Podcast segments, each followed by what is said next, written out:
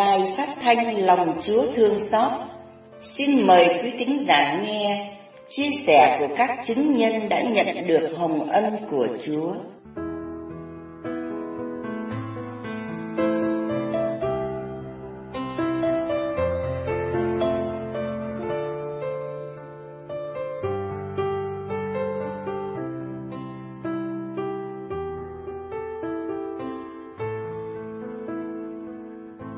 Con kính thưa cha cùng cộng đoàn tất cả đã ngồi Con ở đâu đến? Con ở tỉnh Hải Dương ừ. thuộc giáo sứ Đông Lâm, giáo phận Hải Phòng ạ. Rồi con được ơn gì của Chúa hôm nay mặc áo dài từ Hải Phòng vô tới Sài Gòn để làm chứng cho Chúa.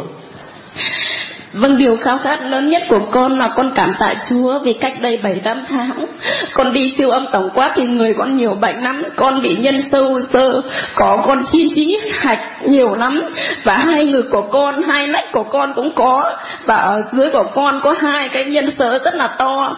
Thế mà con rất là buồn Con về con luôn luôn thầm thỉ cầu nguyện xin Chúa là lạy Chúa Nếu Chúa thương con mà để cho con còn sống trên đời này, Xin Chúa hãy chữa lành cho con còn nếu như mà Chúa phải chịu cho con sự khó thì cho con được xin chịu mọi sự bằng lòng.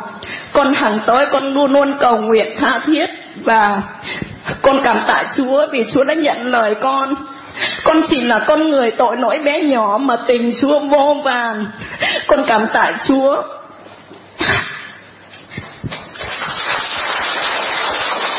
Sao con biết đến lòng thương xót Chúa? Con cầu nguyện để Chúa chữa lành cho con Và hôm nay con đến đây để con làm chứng Từ Hải Dương vào tới Hải Phòng.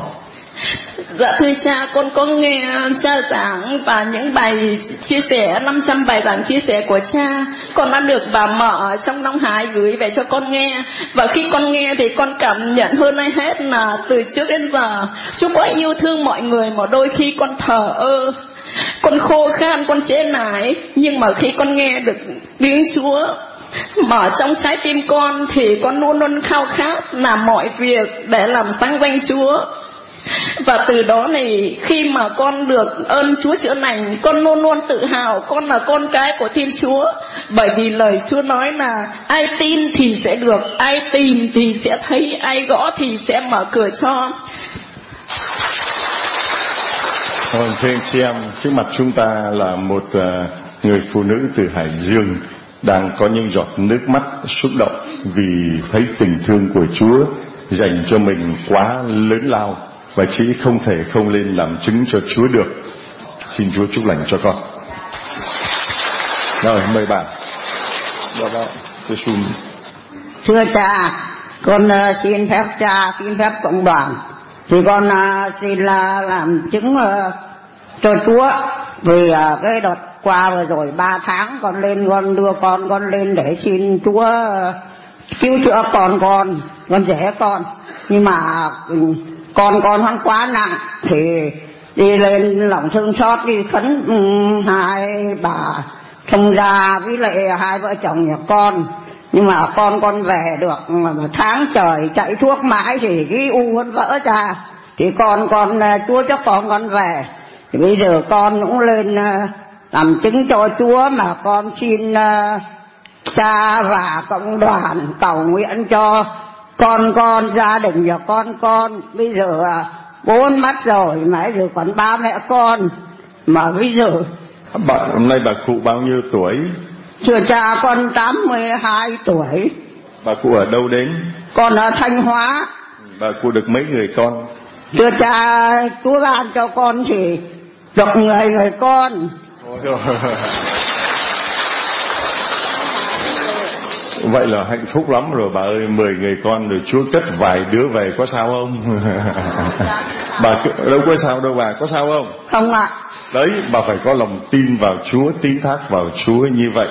Thưa anh chị em, bà cụ 82 tuổi, bà đến đây, bà cầu nguyện, và Chúa đã cất con rể của bà về để khỏi phải bị đau đớn vì căn bệnh u gan. Như vậy chúng ta thấy rằng là Chúa có đường lối của Chúa, giờ của Chúa đến thì Chúa làm theo thánh ý của Chúa chứ không làm theo ý của mình. Chúng ta hay lấy giờ của Chúa và làm giờ của mình. Giờ của con rồi mà tại sao chúa chưa đến? Giờ của con rồi mà tại sao Chúa chưa ra tay? Giờ của con rồi mà tại sao con cầu anh không được? Chúa bảo giờ ta chưa đến. Giờ của Chúa mà tại sao không Chúa không lấy giờ của con? Chúa bảo giờ ta chưa đến. Cứ vậy thôi tiếng khác là phải tin vào giờ của Chúa hay giờ của mình. Thưa anh chị em, tiếng thác là mình không biết nào giờ của Chúa sẽ đến, nhưng chắc chắn rằng nó sẽ đến, nó là như vậy. Không biết bao giờ nó đến, nhưng tôi tin chắc là nó sẽ đến khi nào, như thế nào, cái đó hoàn toàn để cho quyền năng lòng thương xót của Chúa.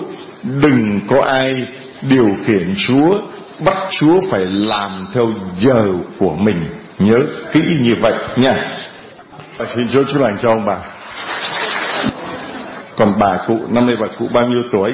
Thưa cha, năm nay con 70 tuổi, con được ơn thưa cộng đoàn, con thưa cha thưa cộng đoàn, con được ơn của Chúa ban cho như vậy là năm ngoái con bị ờ, bệnh sỏi thận mà mà một bên thì 17 mini, một bên 20 mini. Bác sĩ có bảo con bảo phải đi mổ càng nhanh càng tốt nhưng mà vì con có thân một mình ấy con thứ nhất là con không có tiền thứ hai là không có ai phục vụ cho thì uh, ờ, con với đau đớn quá thì con đi con rổ ra con đòi đi nằm trong xót chúa. Thì có một người em thì họ họ cũng phải phải bắt buộc mà chịu cho con đi. Thì con đi thì con đi với dân làng này cũng không có người khác không có người phục vụ cho thì con con về thì bác sĩ siêu âm cho con thì coi như là mất đi hai viên sỏi lúc nào con không biết nữa mà. Chúa bảo là còn tích nước còn một tích nước nữa thì con cũng còn phải chịu cho đến bây giờ thì con cứ cầu xin chúa. Một năm nay rồi thì bây giờ chúa cũng chưa cho con hết còn một tí nữa với lại con. Còn tí gì? Còn tí và bị tích nước ạ với lại cái tay con nó sưng bù đến vậy này mà con đi khấn lòng thương xót chúa thì về con nghe lời cha chia sẻ thì cứ từ từ nó êm đi vậy là đến lúc mà đến, con không trải được đầu mà không gắp được mà ăn nữa. Vậy là đến đến lúc đi lòng thương xót chúa về, đến tối là con sẽ từ từ con gắp được, con ăn. Thời ra hết, con để cho người khác chở con nói nhiều.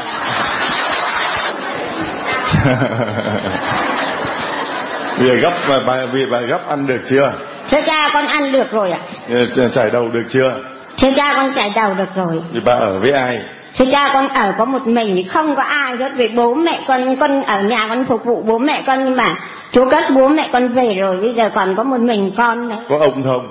Thưa cha con không con ở một mình con ở với bố mẹ con mà vì con ở nhà mẹ bà ở nhà phục vụ bố mẹ cho mà chồng có tay nữa thưa anh chị em. Bố mẹ còn sống không? Bố mẹ con chúa cất về bố con mình cất 15 năm nay rồi còn mẹ con thì vừa 10 năm. Còn bây giờ bà ở với ai? Con ở có một mình con một nhà. Cứ nhất định một mình. Một mình một nhà. Rồi xin mời anh. Rồi anh được ơn gì của chúa chia sẻ cho mọi người? Trước hết con cảm tạ chúa cảm ơn cha và cộng đoàn con là Đức, họ, họ Anton Hoàng Ngọc Nên giáo sứ Bình Cách địa phận Hà Nội. Con được nhiều ơn lắm nhưng thôi con làm chứng ba ơn. Ơn thứ nhất cho mẹ con. Mẹ con thì bị bệnh tâm thần điên rồ rất lâu năm. Thì con mới biết lòng Chúa năm ngoái con xin được ừ, số điện thoại của cha. Thì con nhắn tin vào cho cha thì mẹ con được khỏi rồi mẹ anh bao nhiêu tuổi? Mẹ con năm nay 75 con hôm nay có đưa mẹ con vào. Con vào lần này lần thứ hai. Ơn thứ hai là ơn của vợ con. Bị bệnh đau đầu cũng gần 20 năm. Thì năm ngoái hai vợ chồng con vào và cũng nhắn tin cho cha và cộng đoàn cầu nguyện thì cũng khỏi được bảy tám mươi phần trăm. Ơn thứ ba của con ấy, thì đau bệnh tim. Con đau thì con đau dạ dày nữa con nhắn tin cho cha thì cha và cộng đoàn được cầu nguyện thì con cũng đã khỏi Amen. Amen. Rồi à, sao mà anh biết được giáo điểm thì mừng nay anh đến đây để anh à, làm chứng cho Chúa. Vì năm ngoái con đưa mẹ con lên trên Hà Giang thì con có em con bà dì ở trong này.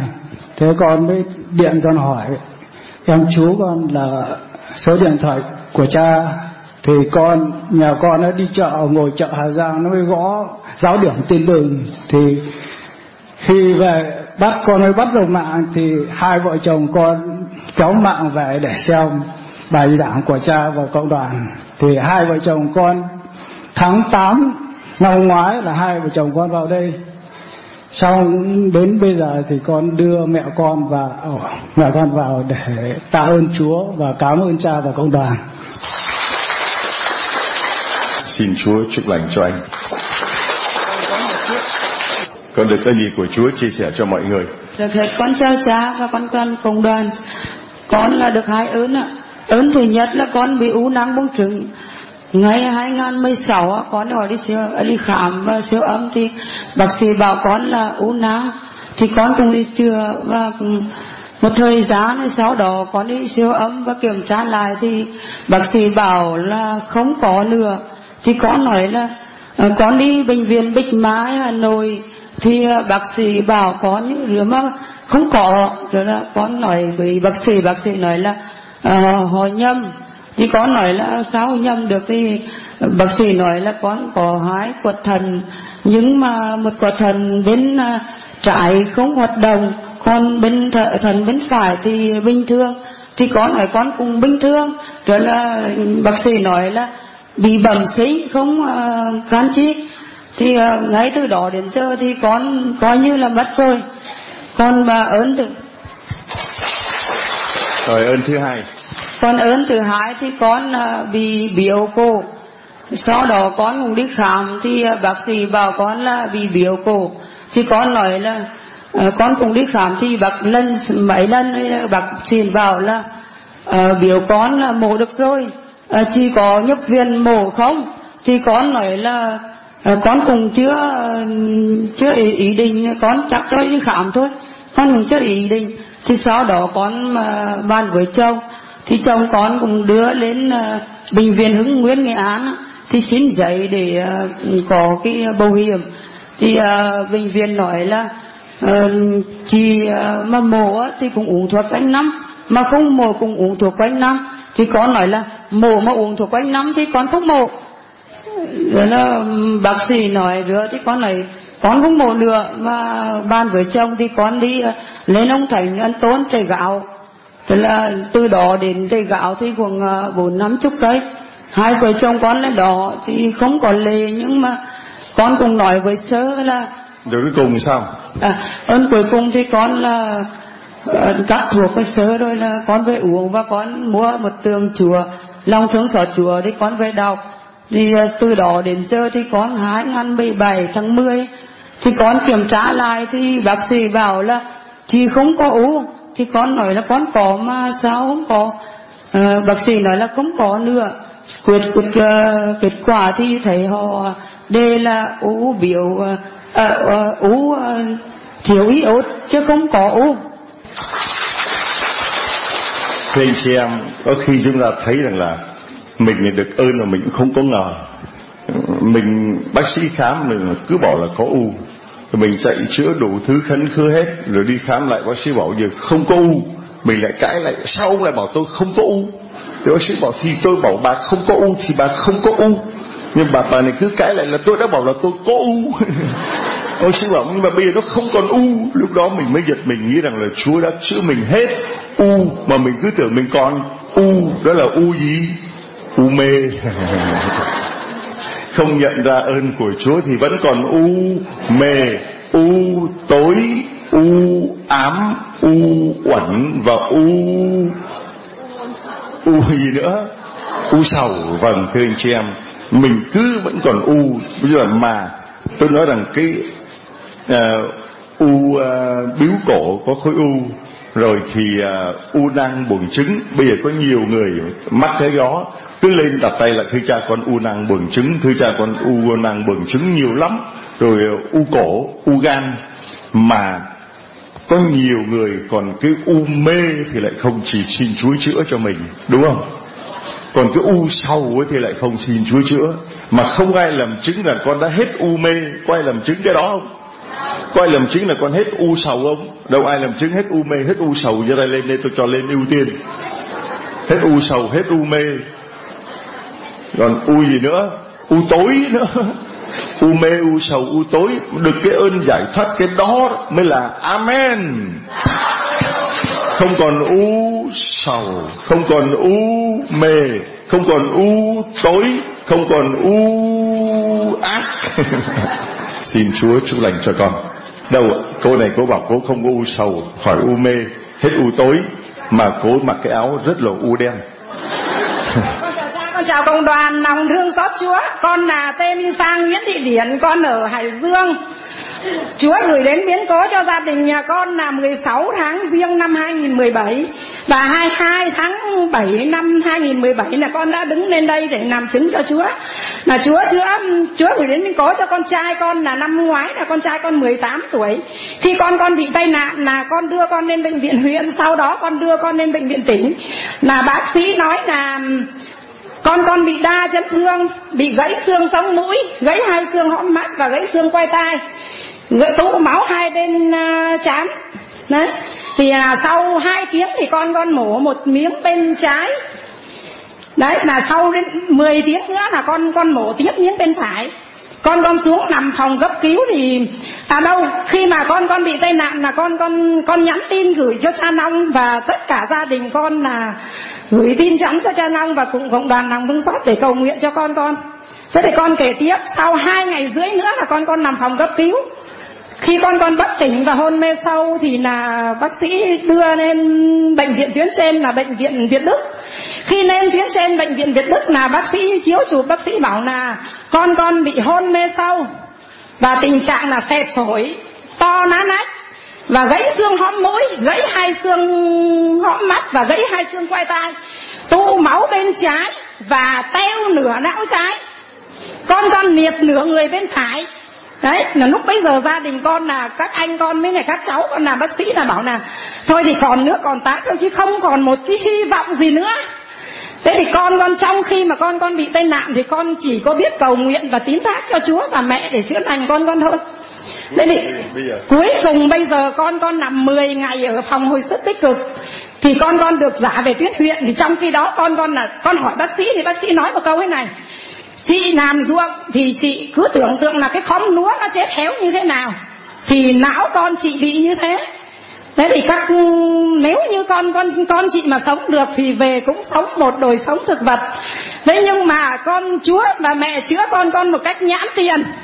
Chỉ có 55 ngày mà con con đi được. Đấy, đến bây giờ con con, người ta mổ một miếng thì là người ta đi vạt tét chân này, tay này, vai này đi vạt tét. Nhưng con con bây giờ bình thường đấy mà trong khi đó là con con phải truyền là 10 năm bịch máu và năm bịch huyết tương. Vì lần trước con đi lên làm chứng là rồi ơn thứ hai. Ơn mà khỏi u sầu là ơn thứ hai. Vâng. Sau nữa là bây giờ thì con thôi thì Chúa mẹ gửi đến cho con như thế và Chúa mẹ đã chữa cho con con như thế và con rất mừng và con luôn luôn tạ ơn Chúa mẹ.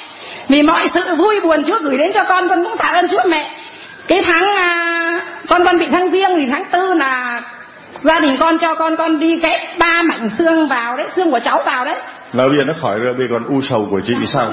rồi rồi tôi nói là cái nãy chị dám giơ tay bảo ai khỏi u mê u tối u sầu chị bảo chị hết u sầu ở cái u sầu nào kể nghe. U sầu của con bây giờ thì là ba miếng xương của con con đấy chúa tôi thì cứ mấy xương nữa con. Tôi tặng cho chị cái máy hết u sầu rồi không có hiểu ý của tôi thì cứ bằng miếng xương suốt cứ hết u sầu lại ba miếng xương. Đây con đường tí thác rồi tôi gửi tặng cho chị. Rồi rồi rồi rồi rồi. Rồi mời ông? Lấy giấy rồi. Không phải cần tôi hỏi sao ông nói vậy được rồi cứ lo rồi ông tên gì? Tên uh, thượng. Hả? Tên nguyễn văn thượng. Ở bao nhiêu tuổi? 65 ở đâu? Ở uh, thị xã Nghệ Năm tỉnh Sóc Trăng. Ở Sóc Trăng rồi ông thượng ở uh, Sóc Trăng ông được cái gì nói cho mọi người nghe? Dạ. Đi. Kính thưa quý cộng đoàn hiện diện ở đây. Con tên Nguyễn Văn Thượng 65 tuổi đang ở khóm 1 phường 2 thị xã Ngã Năm tỉnh Sóc Trăng.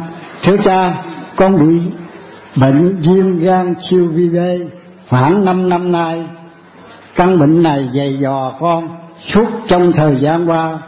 Lúc nào con cũng uể oải, mệt mỏi, ăn uống không được và còn gây suốt kỹ cho chục ký, còn 47 ký. Vậy con nghe nhiều người nói cha long cầu nguyện cho nhiều người được khỏi bệnh. Cách này khoảng ba tháng. Con đến đây nhờ cha cầu nguyện cho con và hiện giờ con đã hết bệnh và thật khỏe.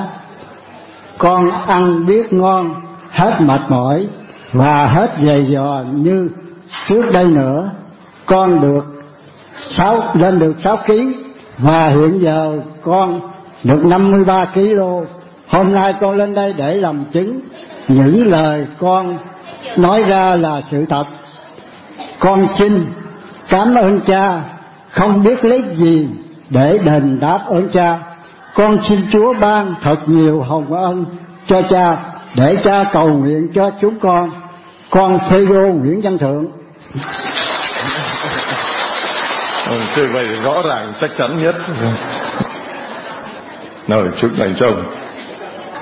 Rồi mời ông.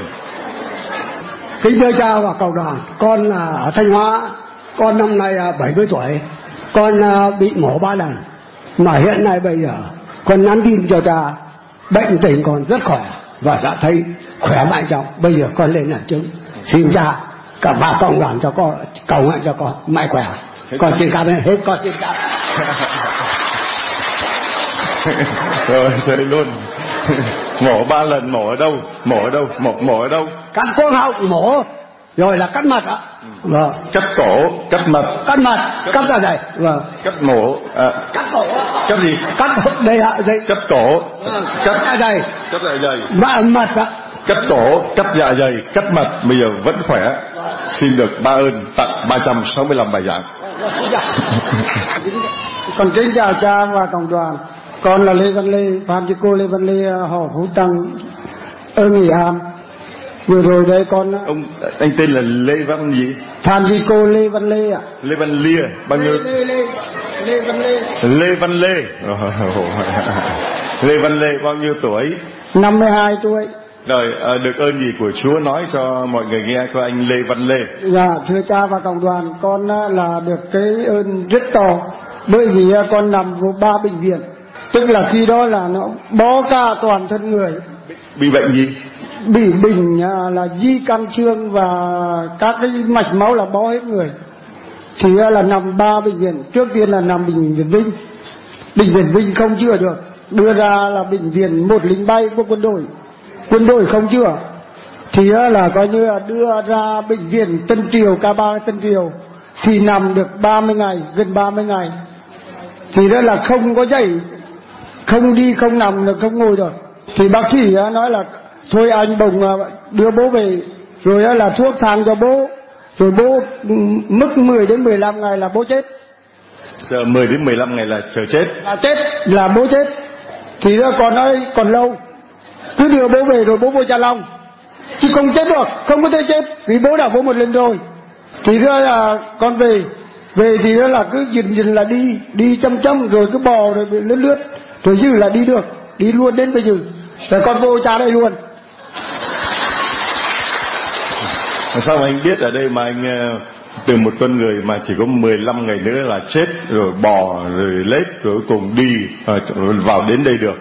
Thưa cha vì là coi như có bà o với anh em ở bên trong họ đó đi vô cha rất nhiều. Cho nên là cha con thích đi lắm.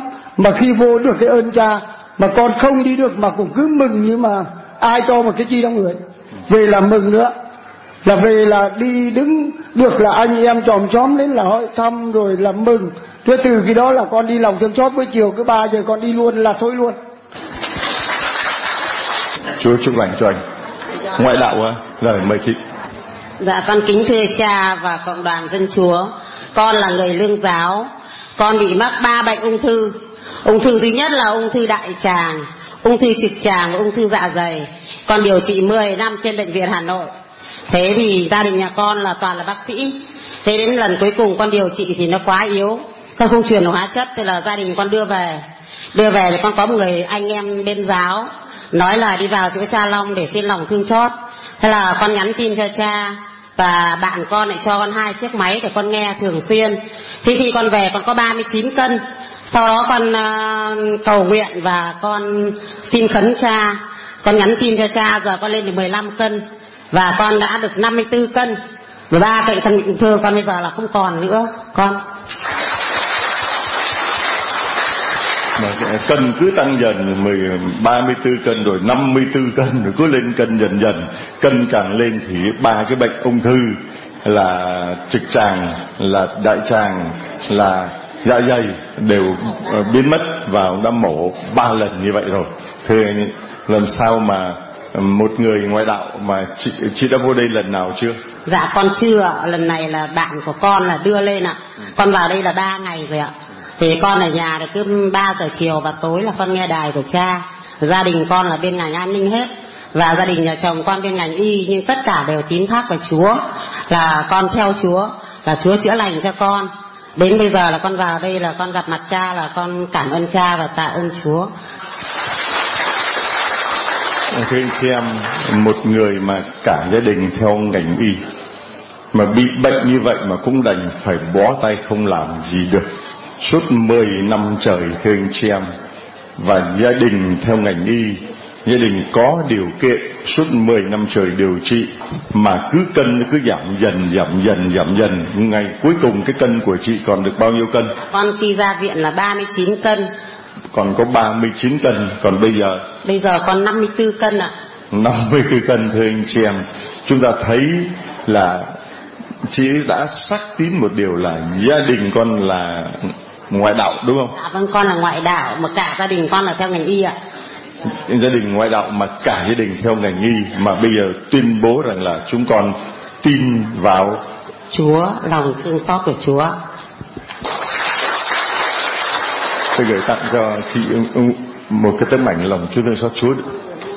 Tôi gửi tặng cho chị nha. Chị thỉnh đây là một món quà đặc biệt cả gia đình theo ngành y mà ngoại đạo mà thỉnh được lòng Chúa thương xót về lý do tôi tặng chị là vì chị xác tín câu cuối là cả gia đình con theo ngày nghi, nhưng mà bây giờ tín thác vào Chúa. Đây đứng mà chị tín thác. Tôi giới thiệu với chị, đây là Chúa Giêsu đứng nhiều lòng thương xót. Rồi, Chúa chúc lành cho chị. Thưa anh chị em, chúng ta thấy một người ngoại đạo mà họ tuyên xưng được như vậy. Ta thấy lạ lùng lắm ba cái căn bệnh ung thư, một cái đủ chết rồi. Ba căn bệnh mà suốt 10 năm trời điều trị, cả gia đình ngành y mà là người ngoại đạo. Mà hôm nay lên tuyên bố rằng chỉ có Chúa thôi, còn tin vào quyền năng lòng thương xót của Chúa mới cứu chữa con. Mà chỉ lần này đến đây là để làm chứng, ba ngày để chờ để lên làm chứng. Vì chị đã cầu nguyện, đã nhắn tin và đã được Chúa chữa lành từ ở ngoài, Bắc, ngoài Nam Định. Vâng, hôm mãi ngoài Nam Định thưa anh chị em Từ 40 40 9, 39 cân lên được 54 cân thưa anh chị em. Ta thấy là cái quyền năng lòng Chúa thương xót nó lạ lùng lắm. Cho nên nếu mà chúng ta ngày hôm nay anh chị em mình được ơn của lòng Chúa thương xót mà chúng ta không biết nói lên, không biết lên làm chứng, không biết chia sẻ thì quả là mình trở thành người vô ơn với Chúa ơn với Chúa. Chúa Giêsu đấng đã nói rằng khi nào giờ của ta đến thì Chúa ra tay. Cho nên mình cứ cầu nguyện và kiên trì cầu nguyện. Giờ nào Chúa ra tay, ra tay như thế nào ta hãy để cho quyền năng lòng thương xót của Chúa thể hiện. Chứ còn mình đừng có điều khiển Chúa theo ý riêng của mình. Còn anh chị em ngoại đạo nào nữa không? Ngoại đạo, ngoại đạo chị ngoại đạo phải không? Rồi chị ngoại đạo lên đây. Chị muốn làm chứng như chúa phải không? Muốn làm chứng. À, chị ngoại đạo muốn làm chứng. À, thưa cha con vô chữa bệnh trong này thì con con có con điền vô à, nói đứa cháu bị à, điên. Từ bà con bảo để đem đi viện à, để chích thuốc an thần. Con con con con con của con của con giữ cũng lại chưa vừa đem đi bà con điện ra con nói um, chở vào đây uh, con uh, mẹ đem đi cho long để chúa chữa. Uh, thuê xe đem vô. Thuê xe đem vô thì con đem về chúa chúa chữa trừ lành rồi chứ nó đi làm đi làm ăn rồi. Chứ con của chị tên là gì? Dạ ừ, tên là đinh đinh văn khánh bao nhiêu tuổi? Dạ 18 tuổi. Ở nhà ở đâu? Dạ ở ba lòng. Ở chị đạo gì? Chị theo đạo gì? Dạ ngoài đào À, rồi à, làm sao mà chị biết là trong này mà chị từ ngoài đạo vô đây để làm chứng cho Chúa? Dạ con à, đe- đem ông đau vô cho còn chữa. Ừ. dạ. Ai giới thiệu vào đây? Dạ đứa con của con nghe họ nói nghe họ nói và đưa con vào đây và đưa thằng con trai 18 tuổi được chữa lành, bây giờ đã đi về làm việc rồi. Tôi gửi tặng cho chị cái máy 365 bài giảng lòng Chúa thương xót. Nha, chị đưa về cho cháu nghe tiếp. Nha. Ờ người ngoại đạo đâu? Anh ngoại đạo nữa?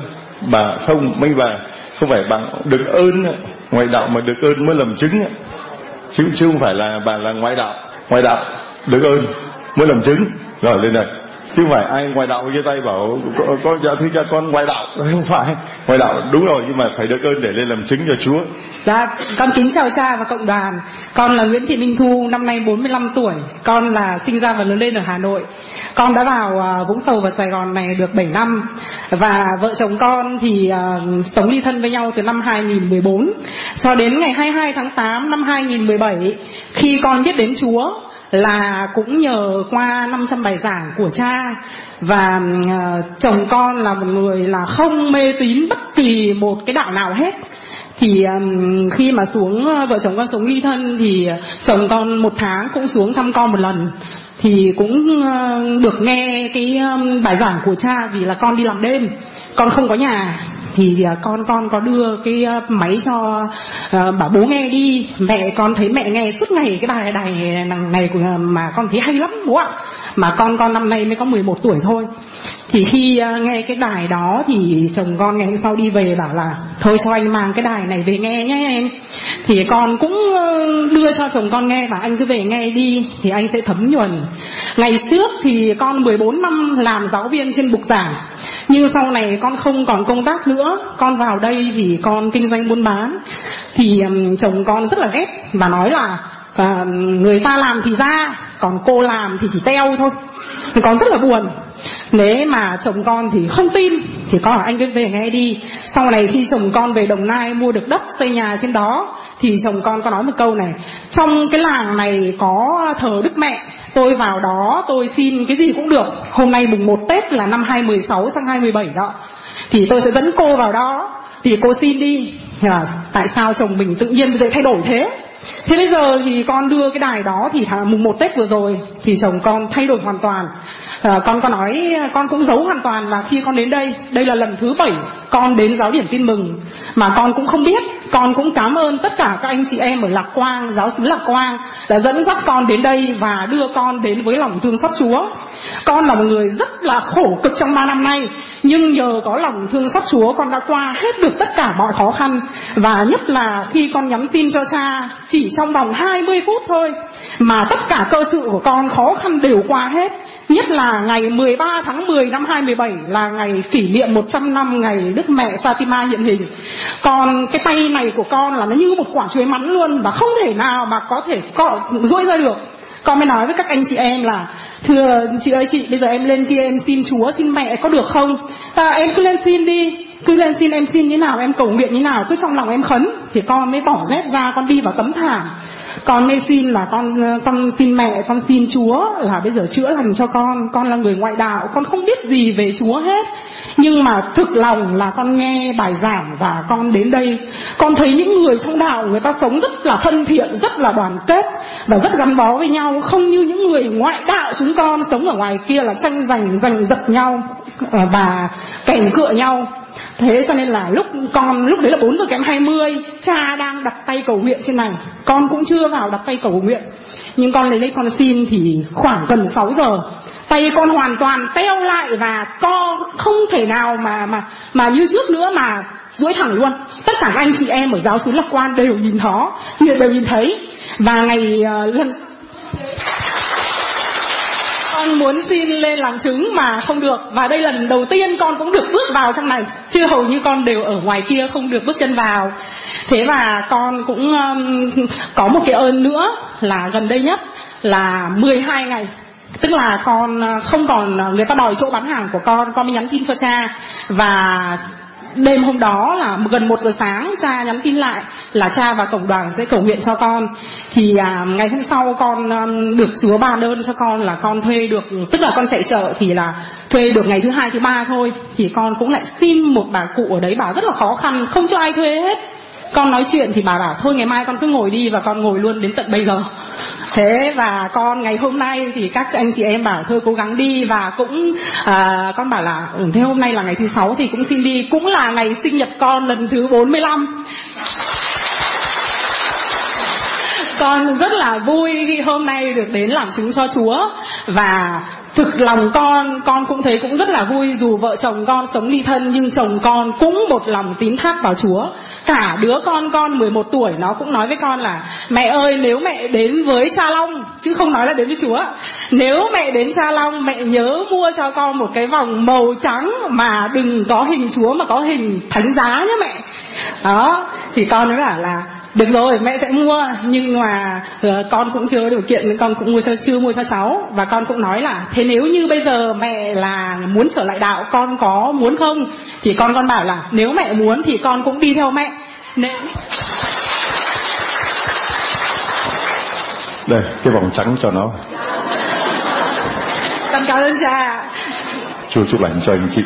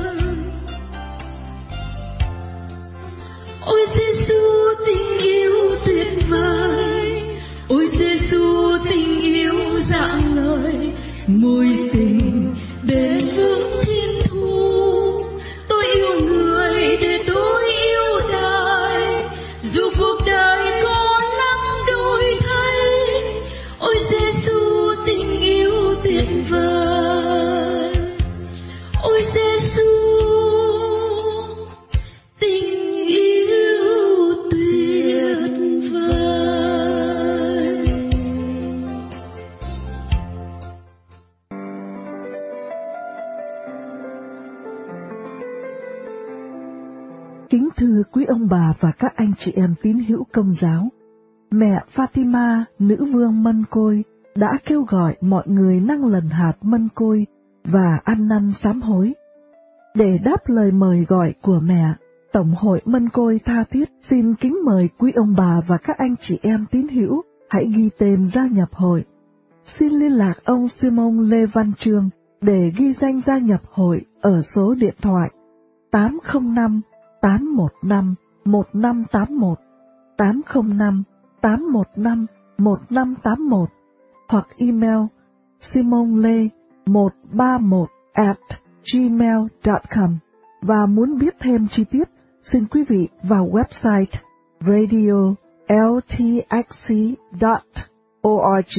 có nghĩa là radio lòng thương xót Chúa, xin viết tắt là radio ltxc.org org hoặc vào Đức Mẹ Fatima Mân Côi.org. Xin Thiên Chúa và Mẹ Maria chúc lành cho quý ông bà và anh chị em.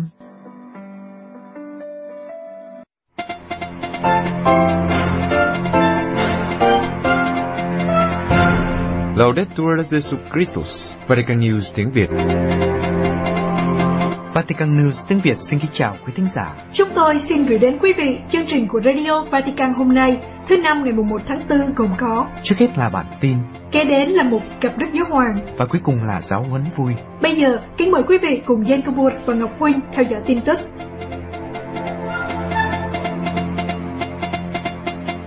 Chứng từ của các thiếu nhi và thiếu niên trong đàn thánh giá năm 2021 của Đức Thánh Cha Vatican trong các bài suy niệm trạng đảng thánh giá sẽ được Đức Thánh Cha hướng dẫn vào tối thứ sáu tuần thánh năm nay.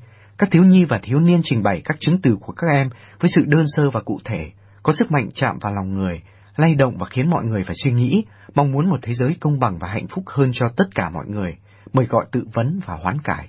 Các bài suy niệm trong đàn thánh giá năm 2021 của Đức Thánh Cha đã được ủy thác cho các thiếu nhi và thiếu niên của giáo xứ các thánh tử đạo Uganda ở Roma và một nhóm hướng đạo sinh Ajeski Foligno I soạn thảo. Cùng với các em được cư trú tại hai mái ấm ở Roma, những người vẽ các tranh minh họa, các thiếu nhi và thiếu niên này sẽ đọc các bài suy niệm và cùng với Đức Thánh Cha ngắm đàn thánh giá tại quảng trường Thánh Phêrô. Các trẻ em cũng như người lớn có những thánh giá trong cuộc sống của các em. Đó là nỗi sợ hãi bóng tối, sự cô đơn, đó là kinh nghiệm về những giới hạn của bản thân, bị bạn bè trêu chọc, bỏ rơi. Nỗi đau khổ khi cha mẹ cãi vã và chiến tranh lạnh. Các em cũng nhận ra thánh giá của những người bạn đồng trang lứa trên thế giới, đang không có cơm ăn áo mặc, không được học hành, bị bóc lột và bị buộc phải trở thành những người lính thiếu niên. Nhưng các em tin tưởng Chúa Giêsu luôn ở bên cạnh, không bao giờ bỏ rơi các em. Các em xin Chúa giúp sức để vác thánh giá của mình như Chúa đã vác thánh giá của người. Các em lần lượt suy niệm về việc một người bạn vô tội bị kết án trước sự thiếu can đảm của những người khác để làm chứng cho sự thật. Những hành động vô tình nhưng gây tổn thương cho người khác. Kinh nghiệm thất bại về tình yêu của người mẹ. Cử chỉ đón nhận người khác như đón tiếp Chúa Kitô. Một cử chỉ nhỏ nhưng giúp người khác cảm thấy bất cô đơn. Việc hy sinh điều gì đó cho người cần hơn. Việc giúp đỡ một người bạn sai lầm. Nỗi cơ đơn trong thời đại dịch niềm vui từ việc cho đi, một Giáng sinh phục vụ người nghèo. Chúa Giêsu tha cho người tội lỗi hoán cải, đau khổ khi ông nội bị Covid và ra đi vĩnh viễn. Cảm ơn Chúa Giêsu đã dạy yêu thương. Trong lời nguyện kết thúc, những người lớn xin được trở nên như trẻ nhỏ, cần mọi thứ, mở lòng với cuộc sống. Tiếp đến, họ phó thác tất cả trẻ em trên thế giới cho Chúa, để các em có thể càng lớn lên, càng thêm khôn ngoan và ân sủng. Và cuối cùng là lời cầu nguyện cho các phụ huynh cũng như những nhà giáo dục, để họ cảm thấy kết hợp với Chúa trong việc trao tặng sự sống và tình yêu. Các bài suy niệm đàn thánh giá này do Đức Thánh Cha chủ sự tối thứ sáu tuần thánh có thể được tìm thấy trên trang đầu của website Vatican News tiếng Việt. Giáo hội Sri Lanka kêu gọi cấm các nhóm cực đoan. Sri Lanka các nhà lãnh đạo của giáo hội công giáo Sri Lanka đã thúc giục chính phủ nước này cấm các nhóm cực đoan Hồi giáo có nguy cơ đe dọa an ninh quốc gia. Trong tuyên bố hôm 29 tháng 3 của Tổng giáo phận Colombo, được ký bởi Đức Hồng Y Malcolm Ranjit và các giám mục phụ tá, các giám mục và linh mục của giáo phận kêu gọi chính phủ xác định các nhà tài trợ và thuyết giáo nước ngoài gieo rắc hận thù và trục xuất họ khỏi đất nước. Chúng tôi kêu gọi thu giữ các loại vũ khí được cho là đã nhập lậu vào nước này và khẩn trương tịch thu các nguồn tài chính, tài sản và bất động sản được dùng để tài trợ cho chủ nghĩa khủng bố cực đoan. Tuyên bố cũng nhắc lại vụ tấn công và lễ phục sinh hai năm trước, cho đến nay vẫn chưa tìm ra thủ phạm. Ngày 21 tháng 4 năm 2019, chính kẻ đánh bom liều chết có liên hệ với nhóm cực đoan Hồi giáo địa phương National Tawhid Jamaat đã tấn công ba nhà thờ Kitô giáo và ba khách sạn sang trọng, khiến 269 người chết và hơn 500 người bị thương. Các giám mục và linh mục yêu cầu chính quyền thực hiện các khuyến nghị trước dịp kỷ niệm hai năm ngày xảy ra vụ tấn công. Trong tuyên bố, các nhà lãnh đạo giáo hội cũng nói rằng, không chỉ có những người công giáo bị tấn công bởi những hành động man rợ này. Các ngài yêu cầu điều tra từng tận các cá nhân và tổ chức có giao dịch và liên hệ khác nhau với Saharam Hashim, người bị tình nghi là chỉ huy đội cảm tử, kể từ khi cuộc chiến ở phía Bắc và phía Đông kết thúc các ngài nhắc đến thiệt hại kinh tế do các vụ tấn công tự sát và khẳng định trách nhiệm của các quan chức và chính quyền để duy trì hòa bình, thực thi luật pháp và chứng minh rằng không có sự trốn tránh luật pháp đối với bất kỳ ai lên kế hoạch, thực hiện và hỗ trợ các hành động khủng bố đó. Vào lễ phục sinh, các giáo hội ở bán đảo Triều Tiên cầu nguyện cho hòa bình và thống nhất hai miền Nam Bắc. Hàn Quốc Tháng 8 năm nay, Hàn Quốc sẽ kỷ niệm 76 năm thoát khỏi sự thống trị của Nhật Bản – Hướng đến sự kiện này, Hội đồng các giáo hội Kitô ở Hàn Quốc mời gọi các Kitô hữu trong ngày lễ phục sinh liên kết cầu nguyện cho hòa bình và tái thống nhất của bán đảo Triều Tiên đã bị chia cắt sau cuộc chiến tranh Triều Tiên từ năm 1950 đến năm 1953.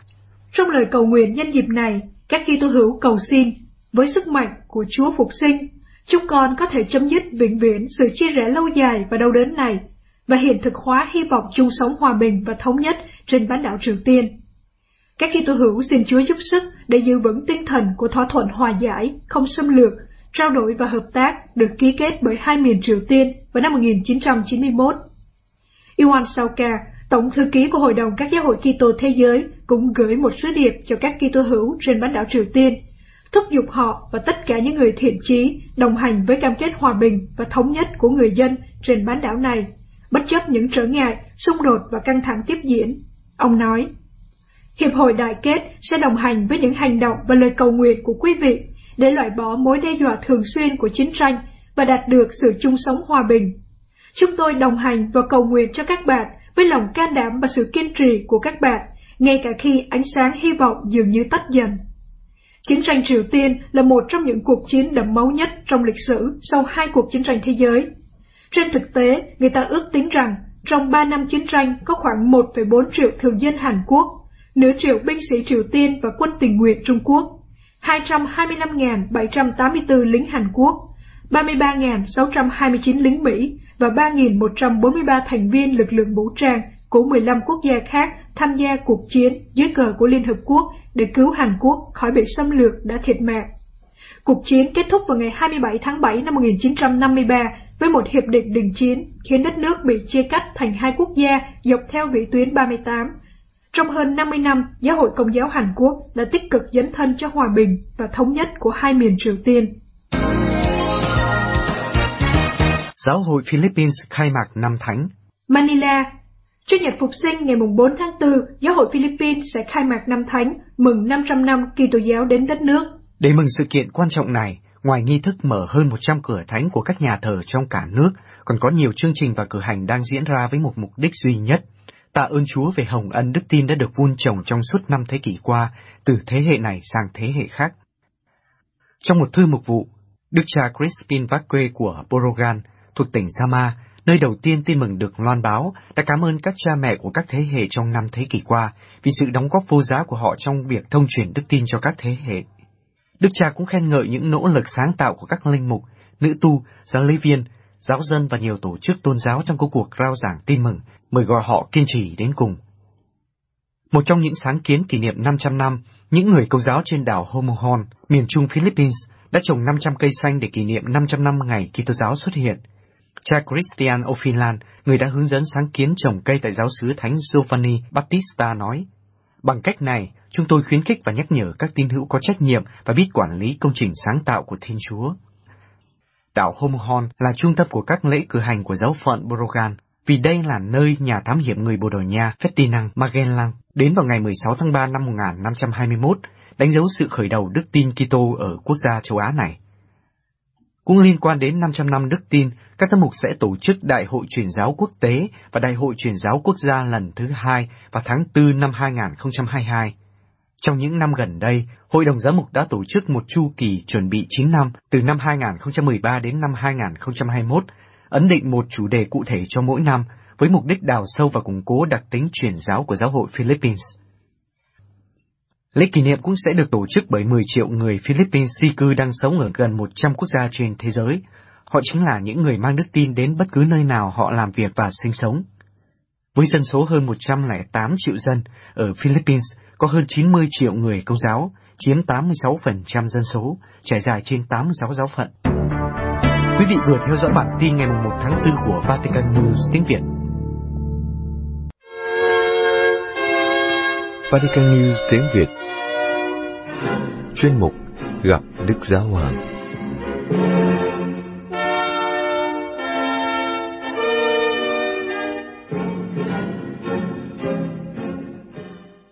Kính thưa quý thính giả, sáng thứ Tư tuần Thánh 31 tháng 3, như thường lệ, Đức Thánh Cha Francisco vẫn có buổi tiếp kiến chung trực tuyến, nhưng Ngài đặc biệt dành bài giáo lý để nói về ý nghĩa của Tam Nhật Thánh và việc cử hành mầu nhiệm cứu độ trong cuộc thương khó, tử nạn và phục sinh của Chúa Giêsu Kitô để chuẩn bị cho các tín hữu bước vào những ngày cao điểm của đời sống phụng vụ Kitô giáo.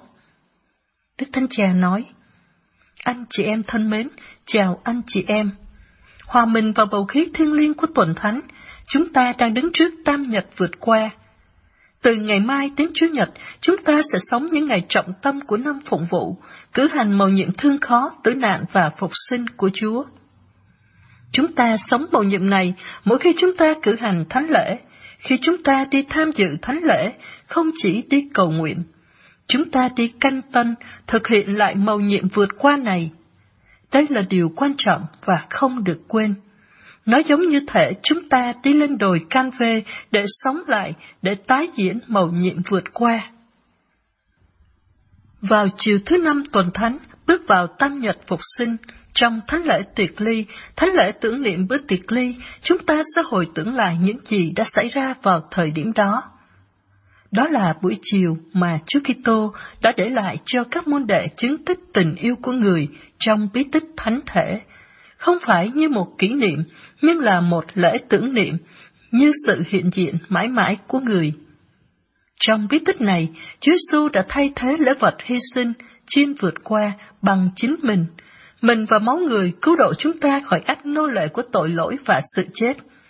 Đó là buổi chiều mà người yêu cầu chúng ta yêu thương nhau bằng cách phục vụ lẫn nhau, như người đã làm khi rửa chân cho các môn đệ. Một cử chỉ báo trước lễ hy sinh trên thánh giá là lễ hy sinh phục vụ tất cả chúng ta, bởi vì bằng sự phục vụ hy sinh, người đã cứu độ tất cả chúng ta. Và thực tế là người, là Thầy và là Chúa sẽ chết vào ngày hôm sau, không phải để rửa chân, nhưng để thanh tẩy trái tim và toàn bộ cuộc sống của các môn đệ của người. Đức Thanh Cha tiếp tục giải thích về ý nghĩa thứ sáu tuần thánh, ngày sám hối, ăn chay và cầu nguyện. Qua các bản văn kinh thánh và các lời cầu nguyện phụ vụ, chúng ta sẽ như được quy tội trên đồi can vê để tưởng niệm cuộc thương khó và cuộc tử nạn cứu chuộc của Chúa Giêsu Kitô. Trong sự phong phú của nghi thức phụng vụ, thánh giá sẽ được dương cao để chúng ta tôn kính. Tôn kính thánh giá, chúng ta sẽ sống lại hành trình của chiên con được sát tế vì ơn cứu rỗi của chúng ta. Chúng ta sẽ mang trong tâm trí và trái tim những đau khổ của người bệnh, người nghèo, người bị vứt bỏ trên thế giới này. Chúng ta sẽ nhớ đến những con chiên bị hiến tế là các nạn nhân vô tội của chiến tranh, chế độ độc tài, bạo lực hàng ngày và phá thai. Trước tượng Thiên Chúa bị đóng đinh, chúng ta sẽ mang theo trong lời cầu nguyện rất nhiều người bị đóng đinh trên thập giá ngày nay, những người mà chỉ có Chúa mới có thể mang lại cho họ sự an ủi và mang lại ý nghĩa cho đau khổ của họ. Ngày nay, có rất nhiều người bị đóng đinh, anh chị em đừng quên họ, những người là hình ảnh của Chúa Giêsu chịu đóng đinh và Chúa Giêsu ở trong họ. Kể từ khi Chúa Giêsu mang trên mình những vết thương của nhân loại và chính cái chết, tình yêu của Thiên Chúa đã tưới mát những sa mạc này của chúng ta. Nó đã chiếu sáng những bóng tối này của chúng ta, bởi vì thế giới đang chìm trong bóng tối. Chúng ta hãy thu thập tất cả những cuộc chiến đang xảy ra vào lúc này, tất cả những trẻ em đang chết vì đói, những đứa trẻ không được học hành, cả những dân tộc bị hủy diệt bởi chiến tranh, bởi khủng bố. Rất nhiều, rất nhiều người, để cảm thấy dễ chịu hơn một chút, cần đến ma túy. Ngành công nghiệp ma túy đang giết hại, đó là một tai họa, là một sa mạc. Còn có những hòn đảo nhỏ của dân chúa, của Kitô giáo và của bất kỳ niềm tin nào khác, luôn giữ trong lòng ước muốn trở nên tốt đẹp hơn. Nhưng chúng ta phải đối diện với thực tế. Trong đợt can vê chết chóc này, chính Chúa Giêsu chịu đau khổ trong các môn đệ. Trong khi thi hành sứ vụ, con Thiên Chúa đã gieo vãi sự sống bằng đôi tay chữa lành, tha thứ, làm cho sống lại. Giờ đây, trong lễ hy sinh cao cả trên thập giá, người chu toàn sứ vụ được Chúa Cha trao phó cho người, đi vào vực thẳm của đau khổ, vào những bất hạnh của thế giới này để cứu chuộc và biến đổi nó, và cũng là để giải thoát mỗi người chúng ta khỏi quyền lực của bóng tối, khỏi sự kiêu hãnh, khỏi sự phản kháng không để mình được Thiên Chúa yêu thương. Và điều này chỉ có tình yêu của Chúa mới làm được. Thánh Tông Đồ Phêrô nói rằng, nhờ những vết thương của người mà chúng ta đã được chữa lành. Từ sự chết của Chúa, chúng ta đã được tái sinh, và nhờ người bị bỏ rơi trên thập giá, không ai còn cô đơn trong bóng tối của sự chết. Chỉ có điều là chúng ta phải mở rộng trái tim mình và để cho mình được Chúa ngắm nhìn. Tiếp tục bài giáo lý, Đức Thánh Cha nói, Thứ bảy tuần thánh là ngày thinh lặng, sự thinh lặng trên khắp trái đất, một sự thinh lặng được cảm nhận trong sự than khóc và hoang mang của các môn đệ đầu tiên, buồn bã vì cái chết ô nhục của Chúa Giêsu. Trong khi ngôi lời thinh lặng, trong khi sự sống bị chôn vùi trong mộ, những người đã tin tưởng vào người bị thử thách nặng nề, họ cảm thấy đơn côi, thậm chí có thể là những đứa trẻ mồ côi Chúa. Thứ bảy này cũng là ngày của Đức Maria, mẹ cũng sống trong nước mắt, nhưng trái tim mẹ tràn đầy niềm tin, tràn đầy hy vọng, tràn đầy tình yêu. Mẹ của Chúa Giêsu đã theo con của mẹ trên suốt con đường đau khổ và ở lại dưới chân thập giá với linh hồn bị đâm thâu. Nhưng khi mà mọi thứ dường như đã kết thúc, mẹ vẫn thức tỉnh, chờ đợi và hy vọng vào lời hứa của Thiên Chúa, đấng làm cho kẻ chết sống lại. Khi làm như thế trong giờ phút đen tối nhất của thế giới, mẹ đã trở thành mẹ của các tín hữu, mẹ của giáo hội và dấu hiệu của hy vọng. Chứng tá và lời cầu bầu của mẹ nâng đỡ chúng ta khi sức nặng của thập giá trở nên quá nặng đối với mỗi người chúng ta. Trong bóng tối của thứ bảy tuần thánh, niềm vui và ánh sáng sẽ bùng lên với các nghi thức của đêm vọng phục sinh và bài hát Alleluia vui mừng hân hoan. Đó sẽ là cuộc gặp gỡ trong đức tin với Chúa Kitô phục sinh và niềm vui phục sinh sẽ tiếp tục trong suốt 50 ngày sau đó cho đến khi Chúa Thánh Thần hiện xuống. Đấng bị đóng đinh đã sống lại. Tất cả những thắc mắc và sự không chắc chắn, do dự và sợ hãi đều được xua tan bởi mặt khải này. Đấng phục sinh cho chúng ta một điều chắc chắn rằng sự thiện luôn chiến thắng sự ác, sự sống luôn chiến thắng sự chết, và mục đích cuối cùng của chúng ta không phải là ngày càng xuống thấp hơn từ nỗi buồn này đến nỗi buồn khác, nhưng là vượt lên trên. Đấng phục sinh là sự khẳng định rằng Chúa Giêsu đúng trong mọi sự, trong lời hứa cho chúng ta sự sống vượt lên trên sự chết và ơn tha thứ vượt trên tội lỗi. Các môn đệ nghi ngờ không tin, Người đầu tiên tin và nhìn thấy Chúa Phục sinh là bà Maria Magdalena. Bà là nữ tông đồ của sự phục sinh, người đã đi thuật lại rằng bà đã nhìn thấy Chúa Giêsu và người đã gọi tên bà. Và sau đó, tất cả các môn đệ đã nhìn thấy người. Đức Thánh Cha lưu ý điều này. Các lính canh, binh lính, những người đang ở trong ngôi mộ để ngăn các môn đệ đến lấy xác Chúa. Họ đã thấy người sống và sống lại.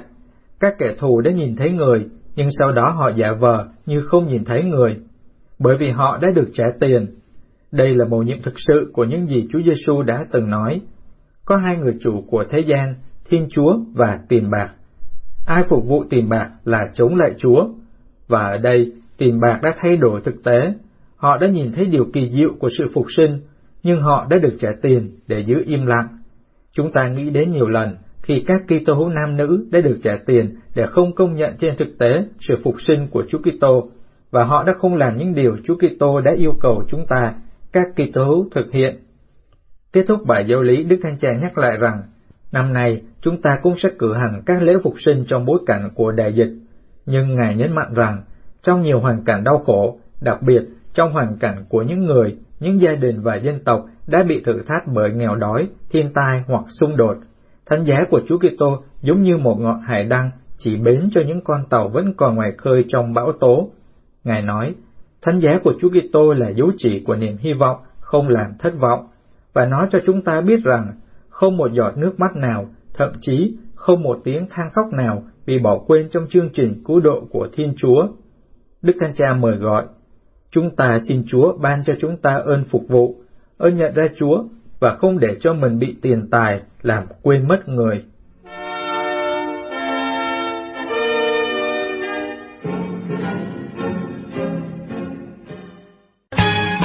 Vatican News tiếng Việt Chuyên mục Giáo huấn vui Trên đỉnh và anh Huy. Xin chào quý vị trở lại với giáo huấn vui của Vatican News tiếng Việt. Chúng ta đang tìm hiểu tông huấn niềm vui của tình yêu về đời sống hôn nhân và gia đình, kỳ số 38 từ số 147 đến số 149. Và hôm nay thì bài rất là dài luôn. Ừ. Chắc là mình phải vào luôn, không có kiểm tra bài cũ nữa. Ủa mà vào là vào đâu? Vào tựa đề luôn. À vào bài luôn, ok. Đúng rồi, tựa đề của hôm nay là Thiên Chúa yêu thích niềm vui của con cái Ngài. Vào luôn số 147. Điều này tức là Thiên Chúa yêu thích niềm vui của con cái Ngài đó. Đòi hỏi một tiến trình có tính sư phạm, một tiến trình bao hàm những sự từ bỏ. Và xác tín này của hội thánh thường bị bác bỏ. Bởi vì sao? Bởi vì viện lẽ là nó đi ngược lại với hạnh phúc của con người. Thành ra là Đức Benedicto 16 đã đúc kết vấn đề này thật là rõ ràng. Ngài nói rằng là với tất cả những điều răn và những cấm đoán của mình, chẳng lẽ hội thánh biến điều đẹp nhất trong đời sống lại thành sự cay đắng hay sao? Ừ, mà chẳng lẽ hội thánh lại thổi phạt ừ. hay còn gọi là tuyết coi đó? À, Chính cái nơi mà niềm vui đúng không? Ừ. Chính cái quà tặng mà tạo hóa đã ban cho chúng ta đó là Ừ. hạnh phúc. Đúng rồi. À, làm cho chúng ta cảm thấy nếm trước một cái gì đó cái hạnh phúc của nước Thiên Chúa đúng không? Nếu mà hội thánh mà tuyết còi thì làm gì có giáo huấn vui nữa không? Nhưng mà Ngài á, tức là Đức Benedicto 16, Ngài đã trả lời rằng mặc dù đã có những sự cường điệu và những hình thức khổ hạnh lệch lạc trong Kitô giáo, nhưng mà giáo huấn chính thức của giáo hội trong sự trung thành với thánh kinh không hề bác bỏ nhục cảm theo đúng nghĩa của nó nha. Nhưng hội thánh đã tuyên chiến với một thứ nhục cảm biến dạng, đó, méo mó và bị hủy diệt bởi vì sự thần thánh hóa giả hiệu này của nhục cảm thực ra đó đã tước mất đi phẩm giá thần linh của nó và làm mất luôn cả nhân tính của nó nữa. Đúng rồi, cái nhục cảm và biến dạng đó thì nó làm biến dạng hết tất cả mọi thứ khác, Đúng rồi. đúng không? Nó còn nhục hơn còn cảm nữa. rồi, hết số 147. Mà cậu biết câu trích của Đức Thánh Cha Biển Đức 16 Hồi trích hồi nào? thì ờ, hồi nãy hồi nào là câu của Đức Benedicto 16 đó không? À, thì ra Đức Benedicto 16 thì được gọi là biển Đức 16 đúng không? Ờ. Ông loạn ngoằng quá à. Hoàng gì đâu, tên gọi Biển Đức là gọi Việt hóa. Nếu tôi thuần À. Việt, mà tôi là người Việt, tôi nói À. tiếng Việt không? Rồi, rồi. Đó. Ông có thích nghe tôi hát bài tiếng Việt của Mỹ Tâm không? Thôi ông tự lên nghe đi ha. Bài, À. bài này dài tôi không hát nữa.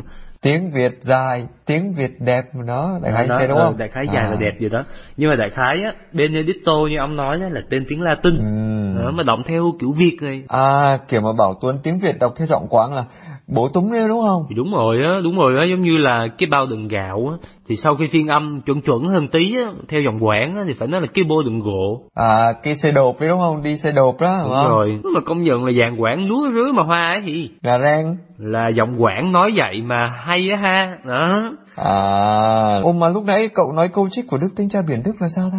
thôi tôi quên rồi đang nói thì tự nhiên cậu cắt ngang vào họng thôi tôi quên rồi Thôi được rồi, xin lỗi, làm gì mà căng đấy, đúng không? người ta đang nói mình đi nhảy vô họng mà dễ mất lòng nhau đúng không Ôi, làm gì mà căng người ta? ông không nhớ số trước đức cha nói gì à À, nhớ nhớ nhớ. Nhắc lại Cái gì mà trong đối thoại thì phải biết lắng nghe gì đó Ừ. rồi ờ, phải để cho người ta nói hết câu gì đó Đúng rồi. khi người ta nói thì đừng nhảy vô họng người ta Đúng rồi. mà nếu có nhảy vô thì phải nhảy ra ngay Đức Thánh Cha nó nhảy vô nhảy ra gì ở đây không? à không phải cái này là đức thánh cha nói câu đầu còn câu sau nữa là tớ chữa cháy vụ bất nhã với cậu thôi đó. Được rồi, nói chung là lâu lâu cậu mới thuộc bài cũ được lần thì coi như tớ bỏ qua. Đó, tại vì dù sao thì tớ vẫn luôn là người giàu lòng thương xót, đó. wow Giờ á, thì nói về bài này nè, cậu biết là câu trích của Đức Thánh Cha Biển Đức hay là Benedicto 16 đó, là trích ở đâu không? À cái này thì tớ biết, trời, tớ thuộc nằm lòng rồi. Trong thông điệp Thiên Chúa là tình yêu số 3, nghe không? Cảm ơn cậu, tớ đâu biết đâu nên tớ mới hỏi cậu á. Đó là phần mà Đức Thánh Cha trả lời cho câu nói của ông triết gia cái gì mà Friedrich Nietzsche. Cậu biết ông đó không? Đúng là triết gia nghe cái tên thôi cũng rối nữa, khó đọc quá. Nói chung ông này là triết gia người Đức. Đó. Mà ông này cho rằng Kitô giáo là đã làm sao cậu biết không? Đầu độc cái Eros. Mà còn nhớ Eros là cái gì không? Eros à nhớ, dễ, một từ tiếng gì? Hy Lạp đúng không? Thôi được rồi, nghe nói thế là biết rồi. Ờ, thì nói là luôn đi. Eros là một trong ba khái niệm nói về tình yêu, gồm có Eros này, Philia này, à, Agape mà vài tuần trước mình nói đó. Đó, thì trong vấn đề này á, giáo hội đã tuyết còi cái việc mà chặn hạnh phúc của con người lại. Ông ấy cho rằng như vậy. Đó, cậu cũng biết luôn ha. Đó, thì đọc giáo huấn vui thì tớ cũng phải nghiên cứu chứ, đâu phải nói bậy nói bạ, nói cày nói bừa được, đúng không? Ờ, trước giờ thì tôi có nghe nói ê ẩm rồi ê chề rồi bữa nay mới được nghe Eros. rồi rồi túm lại thì Đức Thánh Cha trả lời sao trong cái vấn nạn này? Đó thì ngài nói là giáo hội á, là không hề bác bỏ cái nhục cảm theo đúng nghĩa của nó, Ừ. nó là cái eros đó. Nhưng mà hội thánh đã tuyên chiến với một thứ nhục cảm Ừ. mang tính chất là biến dạng và mang tính chất hủy diệt. Mà thế nào là nhục cảm biến dạng và hủy diệt hơn nghe khó hiểu ha. Có nghĩa là nó hơi méo mó đó, Ờ. đó là chỉ chú tâm vào việc thỏa mãn thôi, mà không chú tâm đến việc thăng hoa và hy sinh cho người khác. Nghe cũng có lý mà giờ để coi Đức Thánh Cha có giải thích không? Hình như là trong số 148 ngài có nói thì phải. Vậy thì vào luôn số 148 này. Cần phải có một chương trình giáo dục cảm xúc và bản năng. À, cái này quan trọng này. Ừ hay á chương trình này đáng cổ vũ á phải ờ, xem ra là phải nhân lên rồi phải ờ, phổ biến cho các bạn trẻ đặc biệt là những cái người mà chuẩn bị vào đời sống hôn nhân á Và những chương trình này á, đòi hỏi nhiều khi á, là phải lập ra những cái giới hạn của nó. Rồi Đức Thánh Cha nói tiếp này, cái việc vui thú thái quá thiếu kiểm soát này á, hoặc là bị ám ảnh bởi một cái kiểu lạc thú duy nhất thì là rốt cuộc như nào? Nó làm suy yếu, nó làm bại hoại cho chính cái lạc thú ấy và nó đe dọa đến đời sống của gia đình. đó mà tôi thấy cũng có lý nha ông ngôn ngữ tiếng việt mình hay lắm lạc thú á Ừ. đó mà bị phân rẽ ra là thành lạc và thành thú À, đó đúng rồi. nghĩa là méo mó là nó thành là thú lạc đó là con thú đi lạc Đó, và trong những trường hợp như vậy thì người ta thường nói đó, có những ngày buồn như chó dại, Ừ. chỉ muốn kiếm đại đứa nào cắn chơi. Đó. ờ nhưng có những ngày khó ở trong người đó không Đó. Nhưng mà thật ra Đức Thánh Cha nói rằng người ta có thể hoàn tất một hành trình tốt đẹp với những đam mê của mình bằng cách làm sao? Quy hướng chúng mỗi ngày một tốt hơn vào một kế hoạch tự hiến và một kế hoạch hy sinh cho người khác đó và thực hiện sự viên mãn của chính mình.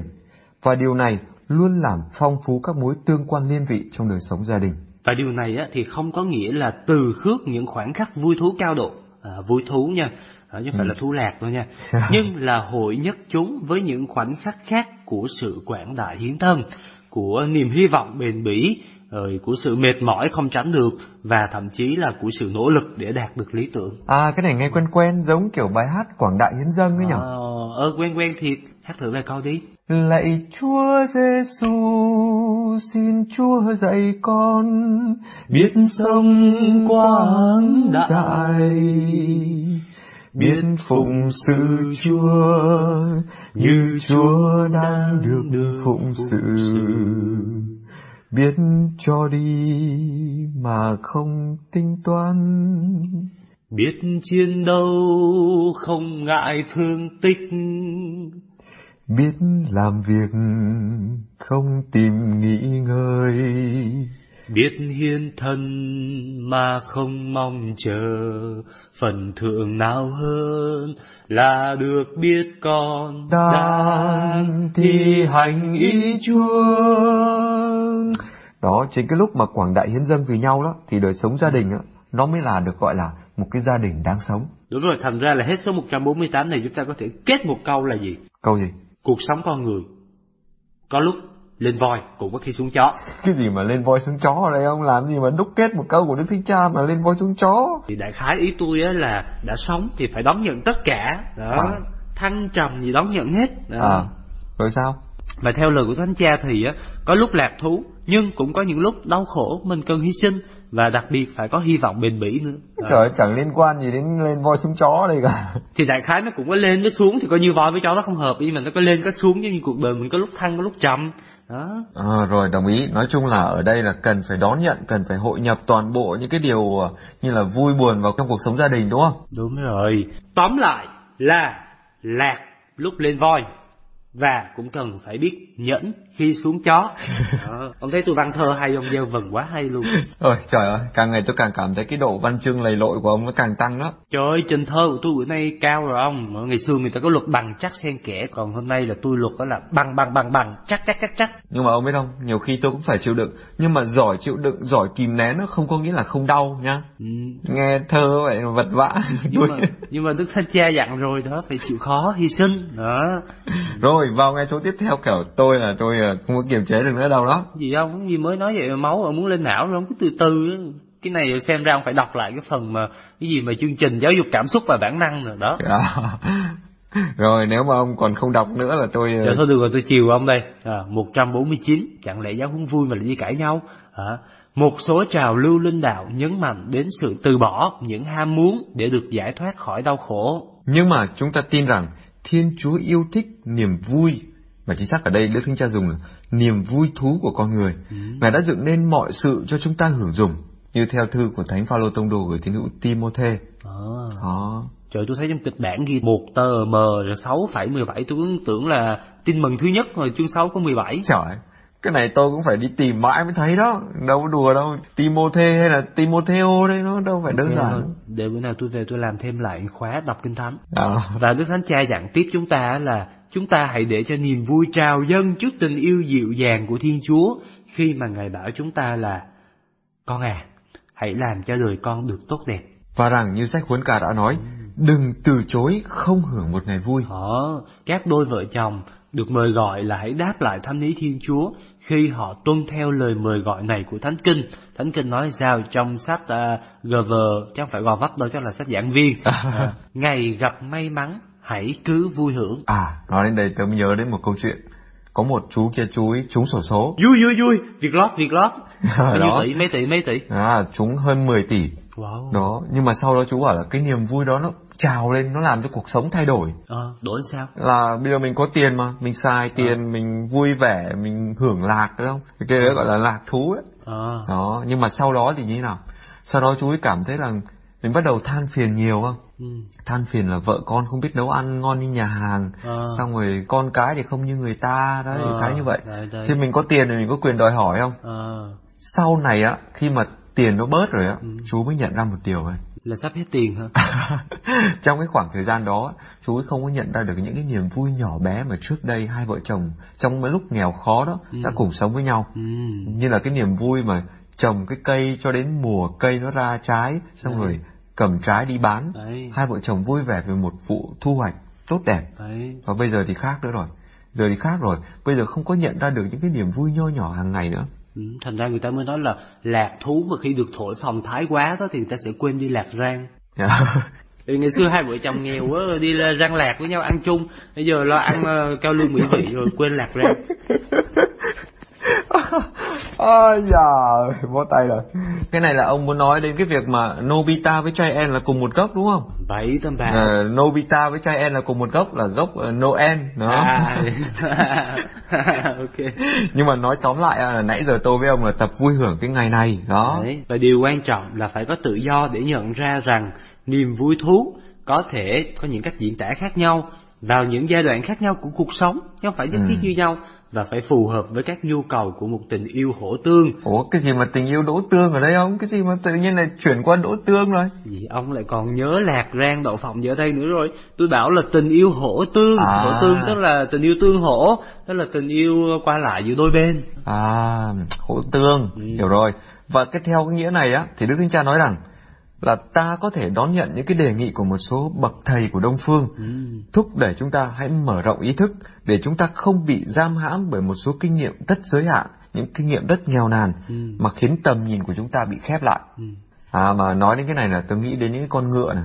Ngựa là họ phải che cái mắt lại. Ờ. đó để chỉ có nhìn ở phía trước thôi không có biết nhìn xung quanh. Ờ che hai bên rồi. Đúng rồi. Cái tầm nhìn nó bị hạn chế. Mà tại sao? Nó chỉ biết đi đường mình thôi không có biết quan tâm đến hàng xóm nhìn cái đứa bên cạnh. À, thành ra là người ta mới bảo là ngựa quen đường cũ. Thầy có biết sao ngựa quen đường cũ không? Là sao? Nó, nó che hai mắt lại nó biết có mỗi đường thôi lấy ra ra đường mới mà không quen.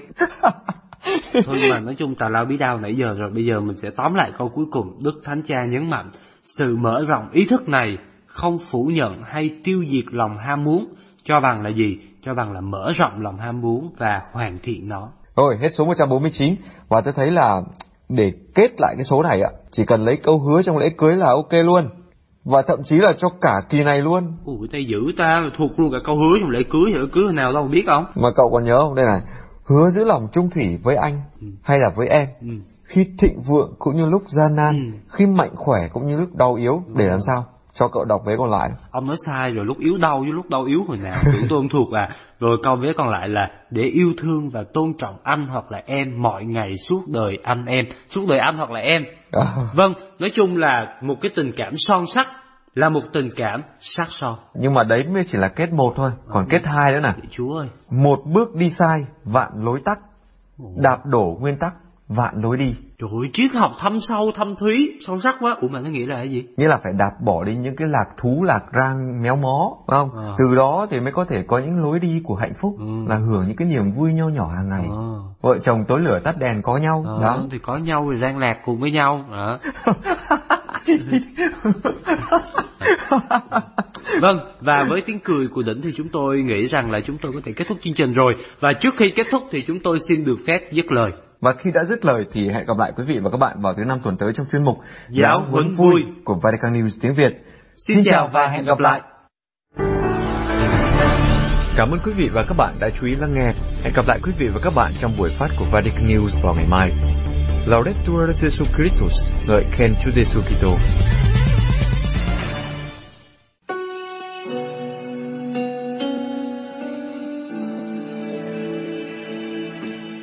chúc tôn và tôn vinh Chúa lạy Chúa Giêsu Kitô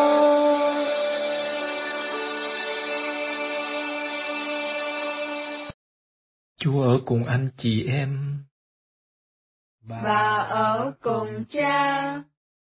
Bài trích tin mừng Chúa Giêsu Kitô theo Thánh Gioan. Lạy Chúa, Vinh danh Chúa. Trước lễ vượt qua, Đức Giêsu biết giờ của người đã đến. Giờ phải bỏ thế gian mà về với Chúa Cha. Người vẫn yêu thương những kẻ thuộc về mình ở thế gian, và người yêu thương họ đến cùng. Ma quỷ đã gieo vào lòng Juda, con ông Simon Iscariot, ý định nộp Đức Giêsu. Đức Giêsu biết rằng Chúa Cha đã giao phó mọi sự trong tay người, người bởi Thiên Chúa mà đến và sắp trở về cùng Thiên Chúa. Nên trong một bữa ăn, người đứng dậy rời bàn ăn, cởi áo ngoài ra và lấy khăn mà thắt lưng. Rồi Đức Giêsu đổ nước vào chậu, bắt đầu rửa chân cho các môn đệ và lấy khăn thắt lưng mà lau. Vậy, người đến chỗ ông Simon Phêrô Ông liền thưa với người, thưa thầy, thầy mà lại rửa chân cho con sao? Đức Giêsu trả lời, việc thầy làm bây giờ anh chưa hiểu, nhưng sau này anh sẽ hiểu. Ông Phêrô lại thưa, thầy mà rửa chân cho con, không đời nào con chịu đâu. Đức Giêsu đáp, nếu thầy không rửa cho anh, anh sẽ chẳng được chung phòng với thầy. Ông Simon Phêrô liền thưa, Vậy thưa Thầy, xin cứ rửa không những chân mà cả tay và đầu con nữa. Đức Giêsu bảo ông, ai đã tắm rồi thì không còn phải rửa nữa, toàn thân người ấy đã sạch. Về phần anh em, anh em đã sạch, nhưng không phải tất cả đâu. Thật vậy, người biết ai sẽ nộp người, nên mới nói, không phải tất cả anh em đều sạch. Khi rửa chân cho các môn đệ xong, Đức Giêsu mặc áo vào, về chỗ và nói, anh em có hiểu việc thầy mới làm cho anh em không? Anh em gọi thầy là thầy, là Chúa. Điều đó phải lắm, vì quả thật thầy là thầy, là Chúa. Vậy nếu Thầy là Chúa là Thầy mà còn rửa chân cho anh em, thì anh em cũng phải rửa chân cho nhau. Thầy đã nêu gương cho anh em, để anh em cũng làm như Thầy đã làm cho anh em. Đó là lời Chúa. Lạy Chúa Kitô, ngợi khen Chúa. Thưa quý chị em, chúng ta mới vừa nghe đoạn trích tin mừng theo Thánh Gioan chương 13 câu 1 đến câu 15, kể về chuyện xảy ra ở bàn ăn. Giáo hội cho chúng ta nghe ngày thứ năm tuần thánh. Từ lâu nay chúng ta, ngày thứ năm tuần thánh là ngày kỷ niệm Chúa lập bí tích thánh thể và thiên chức linh mục. Thì chúng ta chỉ nói uh, các bài đọc giáo hội cho chúng ta nghe, chỉ nói đến vấn đề mình thánh Chúa, nói đến bàn ăn thôi. Nhưng thiếu một cái chiều kích khác liên quan đến bàn ăn, thưa anh chị em, liên quan đến cái việc ăn uống, thưa đó là vườn cây dầu, vườn cây. Đó, cái điều đó thiếu, cho nên năm nay tôi muốn chia sẻ với anh chị em hai điều điều đó, hai cái mối liên hệ giữa cái việc ăn uống và vườn cây. Nếu như ở trong cựu ước, trong sách sáng thế, chương 3, con người cũng vì tội ăn, uống, mà đã đi ra khỏi vườn địa đàng, đã rời biểu cái biểu tượng vườn địa đàng là biểu tượng sự thân tình yêu thương giữa Thiên Chúa với con người.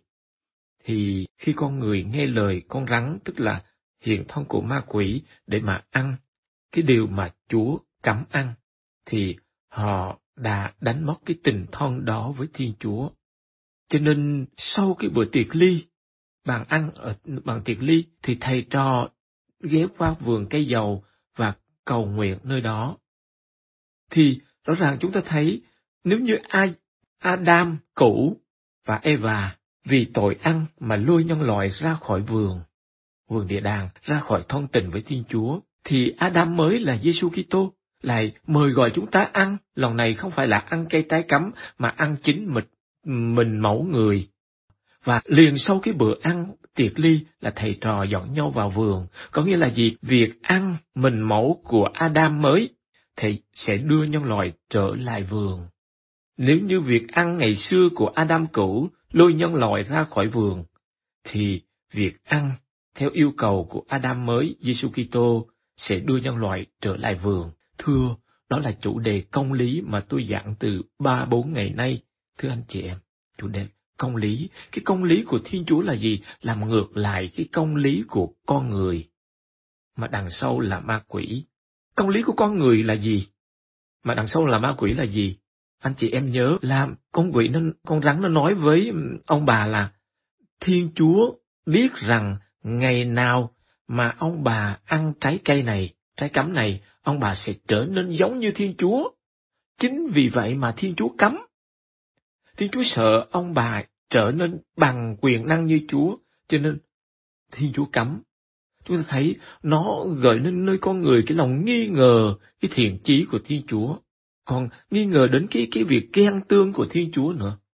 Chúng ta thấy và ông bà nguyên tổ nghĩ là có lý, Eva rồi Adam nghĩ là có lý. Đó, cái cái lý, cái công lý có nghĩa là con rắn nó, nó, nó chích vào trong cái đầu, trong cái tâm khảm của Aion Eva. Cái thứ công lý như thế này này là không công bằng. Tại sao Chúa lại cấm? Chúa sợ tôi trở nên giống Chúa, cho nên Chúa cấm chứ gì? Không công bằng. Phải làm theo cái công lý, tức là phải ăn. Theo cái lý của mình, lý công bằng của mình là phải ăn. Chúng ta thấy, cho nên đó nó tiêm nhiễm vào cái tư tưởng đó, đó là tôi gọi là cái thứ công lý của con người của phàm nhân chứ không phải công lý của Thiên Chúa và để sửa đi cái hậu quả của cái cái, cái công lý của con người hay của ma quỷ đó thưa anh chị em thì tức là bởi vì cái hậu quả là gì là bị rời ra khỏi vườn địa đàng đánh mất đi cái sự thông tình với Thiên Chúa và phải chết thì Adam mới lại cũng dùng một cái logic của cái việc ăn ăn ở bàn tiệc ăn chú nói này là mình ta hãy nhận lấy mà ăn này mà máu ta hãy nhận lấy mà uống. Thì sau cái bữa ăn đó là thầy trò vào vườn cây giò. Chúng ta thấy công lý của Thiên Chúa đi ngược lại, nghĩa là dẫn con người trở lại trong thân tình, giữa Thiên Chúa với con người. Chúng ta biết cái chữ Eden làm là vườn Eden đó, hoặc là vườn địa đàng đó, nhiều cái bản dịch như vậy, vườn Eden hoặc là vườn địa đàng. Thì ngày xưa thời kỳ đó trong cựu ước là cái nơi, cái nơi một cái ốc đảo có suối, có cây cối, rồi rất là tươi mát ở giữa hoang mạc, rồi ờ, là thường là như là một cái vườn thượng uyển, tức là vua hay là quan dành để mà tiếp thân tộc của mình, để sống với thân tộc của mình, hoặc là để tiếp những cái khách thượng hạng. Nơi cao quý, nơi thân tình, nơi của tình yêu. Cho nên chúng ta thấy hôm nay mừng lễ ngày thứ năm tuần thánh, chúng ta phải phối hợp giữa bàn tiệc ly, bàn tiệc ăn và vườn cây dầu thưa anh chị em để cho thấy được rằng là vì yêu thương, vì ghen tương mà ông bà nguyên tổ đã ăn, vì muốn bằng Thiên Chúa mà. Còn với Đức Giêsu, ai dông mới thì vì yêu thương người mời gọi các môn đệ của người ăn. Cho nên chúng ta thấy cái công lý của Thiên Chúa đi ngược lại, đi ngược lại cái ghen tương, cái đố kỵ, cái hòn thù vì yêu thương. Chính vì vậy mà bài tin mừng hôm nay bắt đầu bằng cái câu như thế này, Trước lễ vượt qua, Đức Giêsu biết giờ của người đã đến, giờ phải bỏ thế gian mà về với Chúa Cha. Người vẫn yêu thương những kẻ thuộc về mình ở thế gian và người yêu thương họ đến cùng. Nên trong một bữa ăn, người đứng dậy, rời bàn ăn cởi áo ra, lấy chậu nước rồi rửa chân cho các môn đệ.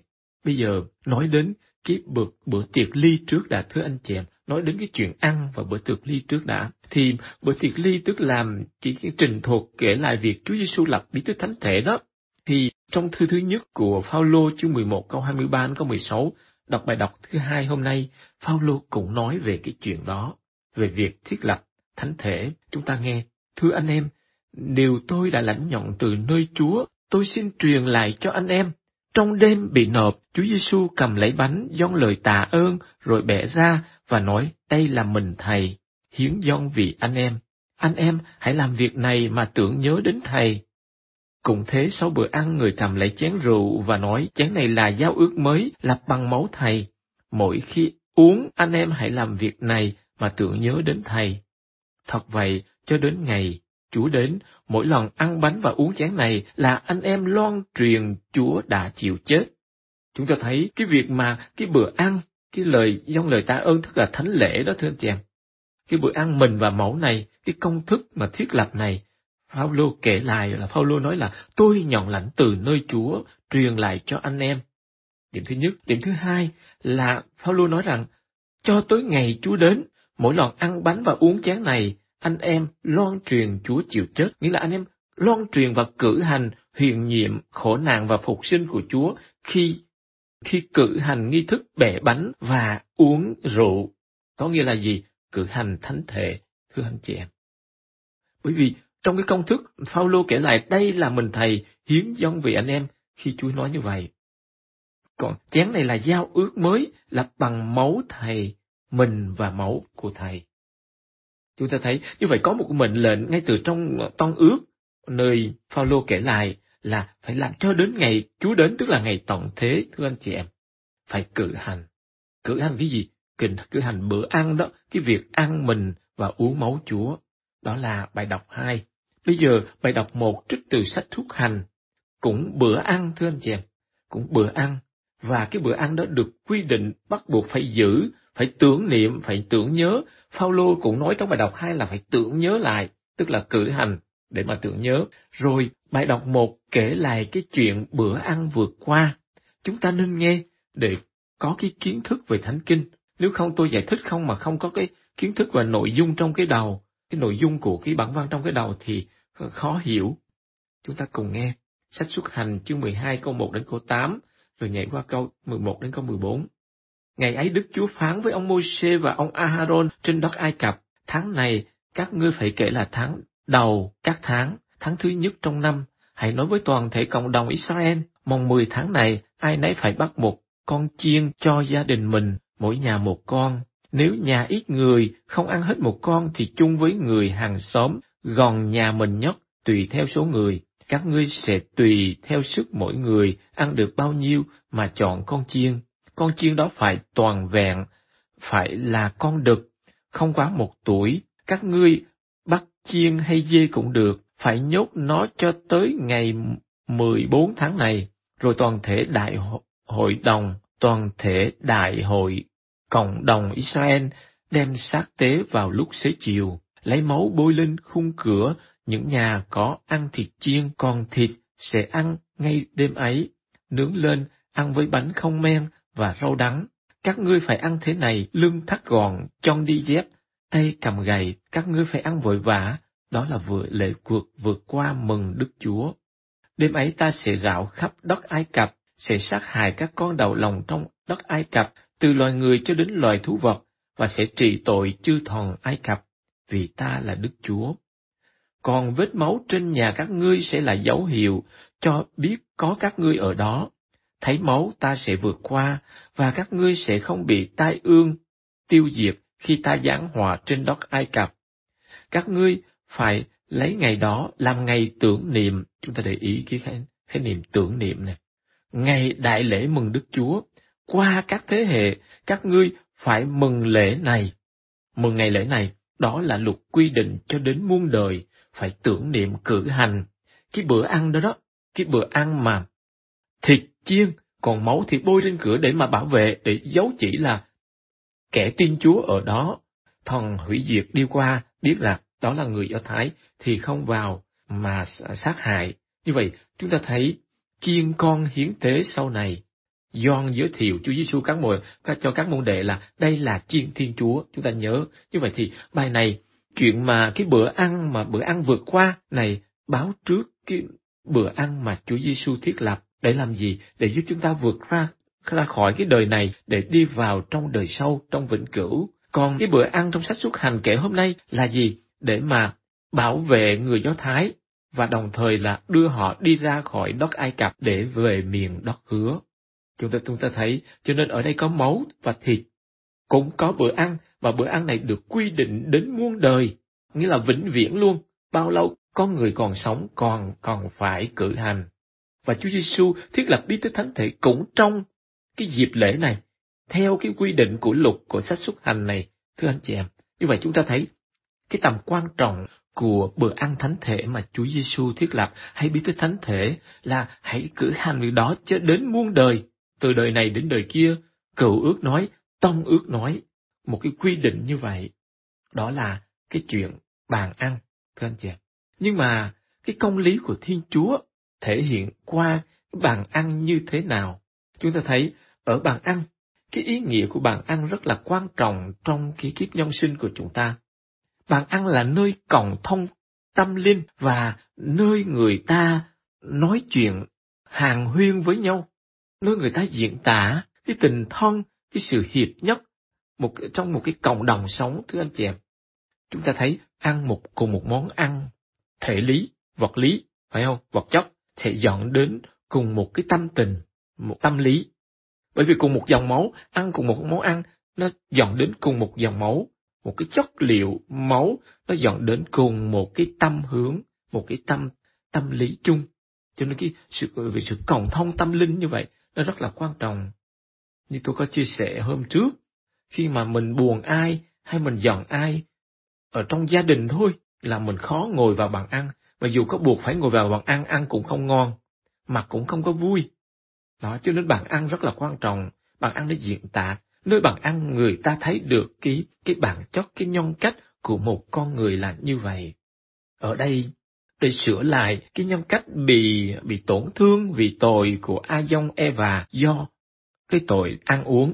Chúa Giêsu để sửa lại cái đó người cũng dùng việc ăn uống ở bàn ăn. Nhưng mà ở bàn ăn kia, ở ở bàn ăn của ông bà Nguyên Tổ thì là muốn tranh giành, họ tranh chấp, không có có cái còn tình thân nữa mà tranh chấp và ghen tị với Thiên Chúa, nghi ngờ Thiên Chúa và muốn trở nên bằng Thiên Chúa. Trong khi đó ở bàn ăn, bàn tiệc ly, thưa anh chị em, thì là gì? Chính con Thiên Chúa hạ mình xuống đi rửa chân cho các môn đệ của người, rửa chân cho con người. Chúng ta thấy cái công lý của Thiên Chúa nó siêu lý lắm thưa anh chị em, nó siêu lý chứ nó không còn phải không phải phi lý, cũng không phải vô lý. Nó siêu lý, có nghĩa là theo cái lý trí của chúng ta không hiểu nổi, tại sao Chúa lại đáp trả lại bằng cái cử chỉ đó. Trong khi đó là ông bà nguyên tổ cũng do có cái tội ăn uống mà muốn bằng Thiên Chúa, nghi ngờ ghen tương với Thiên Chúa, với quyền năng của Thiên Chúa. Trong khi đó, Thiên con Thiên Chúa ở bàn tiệc ly cũng qua việc ăn uống thì người lại hạ mình xuống. Con người ở nguyên tổ thì muốn cao bằng Thiên Chúa, còn ở đây là con Thiên, Thiên Chúa hạ xuống để rửa chân con người, nghĩa là thấp hơn y như để phục vụ tôi tớ cho con người vậy. Đấy, thưa, đó là công lý của Thiên Chúa đó thưa anh chị em. Cái lý và cái công bằng của Thiên Chúa là ở chỗ đó. Chúng ta thấy chỉ nhiêu đó thôi là chúng ta đủ ngẫm nghĩ ngồi suy tưởng và chiêm ngắm cái hành vi của Thiên Chúa, của Chúa Giêsu A Dông mới đối nghịch với hành vi của A Dông cũ và Eva cũ ở trong vườn địa đàng rồi. Rồi tôi không còn kể ra cái chi tiết mà Phêrô phản ứng như thế nào, tôi chỉ khai triển cái cái nghĩa cử của Đức Giêsu, người rời bàn ăn thưa anh chị em.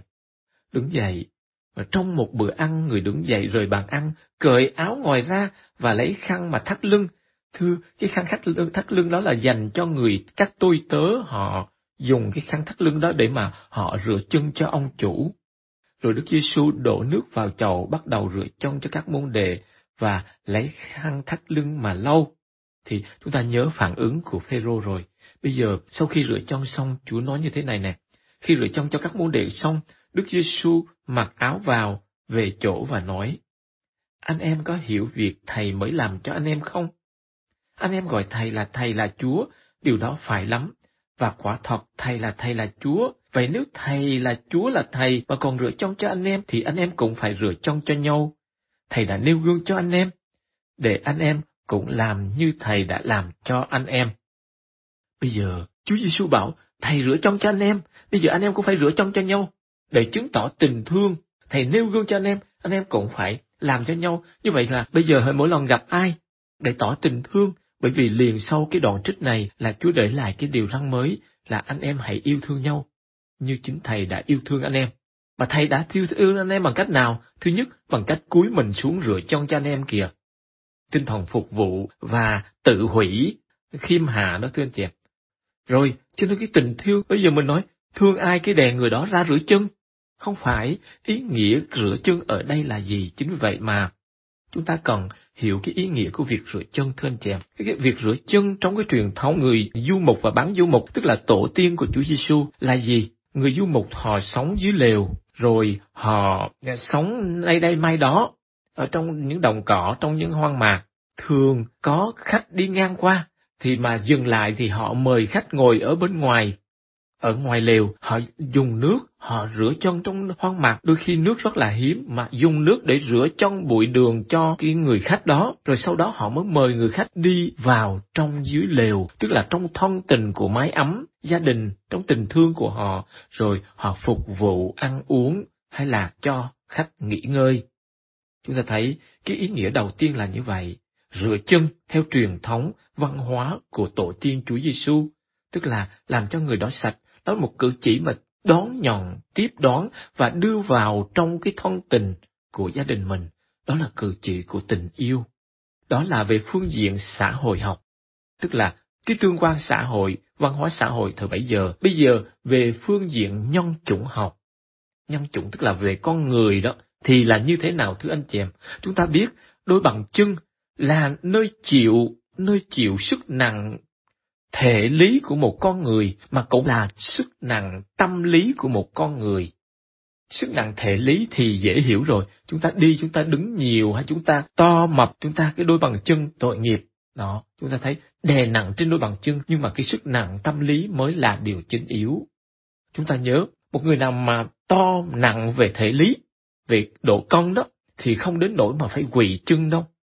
Nhưng mà cái sức nặng tâm lý có thể làm người ta quỳ chân và té xỉu. Chúng ta thấy một cái cú sốc, một cái sức nặng tâm lý, một cái cú sốc, một cái một cái tin buồn nào đó, nó chợt đến đó, người ta chịu không nổi cái sức nặng tâm lý, không chịu nổi người ta xỉu, mà khi người ta xỉu người ta sụn trên chân, người ta quỳ dưới chân.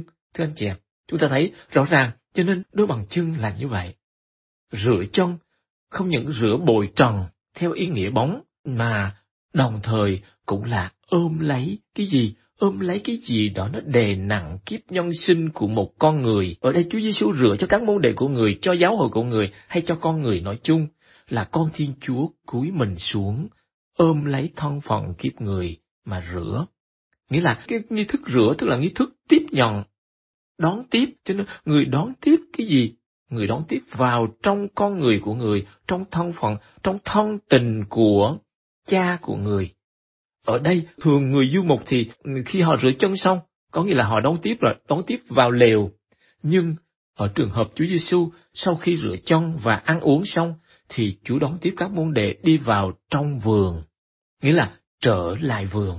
Ngày xưa, ông bà ra khỏi vườn vì phạm tội ăn uống, còn ngày nay, qua việc ăn, mình và máu Chúa, bàn tiệc với Chúa, con người trở lại vườn, trở lại trong thân tình với Thiên Chúa Cha, trở lại trong tình yêu, cho nên cử chỉ rửa chân là cử chỉ của tình yêu, của tình yêu đón nhận. Tôi cúi xuống tôi rửa chân cho anh, là tôi ôm lấy thân phận kiếp đời của anh, phiền lo, nó đè nặng, sầu đau, nó đè nặng cái, nó làm nó cái sức nặng tâm lý, nó đè trên đôi chân của anh.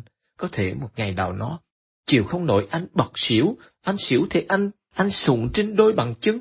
Đó, chúng ta thấy cái ý nghĩa rửa chân rất là tuyệt vời, mà liền sau cái việc rửa chân đó là đưa, không phải theo như tổ tiên là Chúa Giêsu đưa các môn đề vào lều, mà lều ở đây là vườn cây dầu, vườn của từ hiến.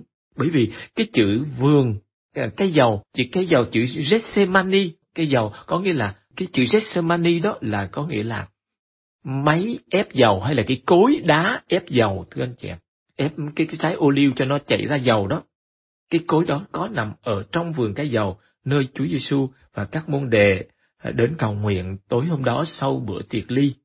Và nếu như trong vườn Eden cũ kia, ông bà nguyên tổ A Dông cũ bất tuân phục lệnh của Thiên Chúa, thì trong vườn cây dầu, vườn Gethsemane, A Dông mới chính là Chúa Giêsu tuân phục thánh ý Chúa Cha khi người nói, lạy cha, xin cất chén đắng này, đắng này xa con, nhưng xin đừng theo ý con, nhưng một vong theo ý cha.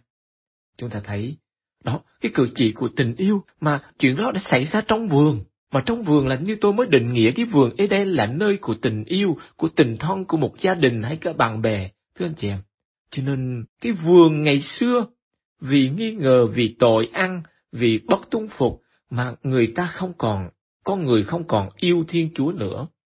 Đây, Chúa Giêsu trở lại vườn để bằng cái tình yêu đối với con người và với Chúa Cha, bằng sự vâng phục của người, người chấp nhận chấp nhận uống chén đắng đi vào trong huyền nhiệm khổ nạn. Như vậy, thưa anh chị em, chúng ta thấy có mối liên hệ mật thiết giữa bàn ăn và vườn cây dầu.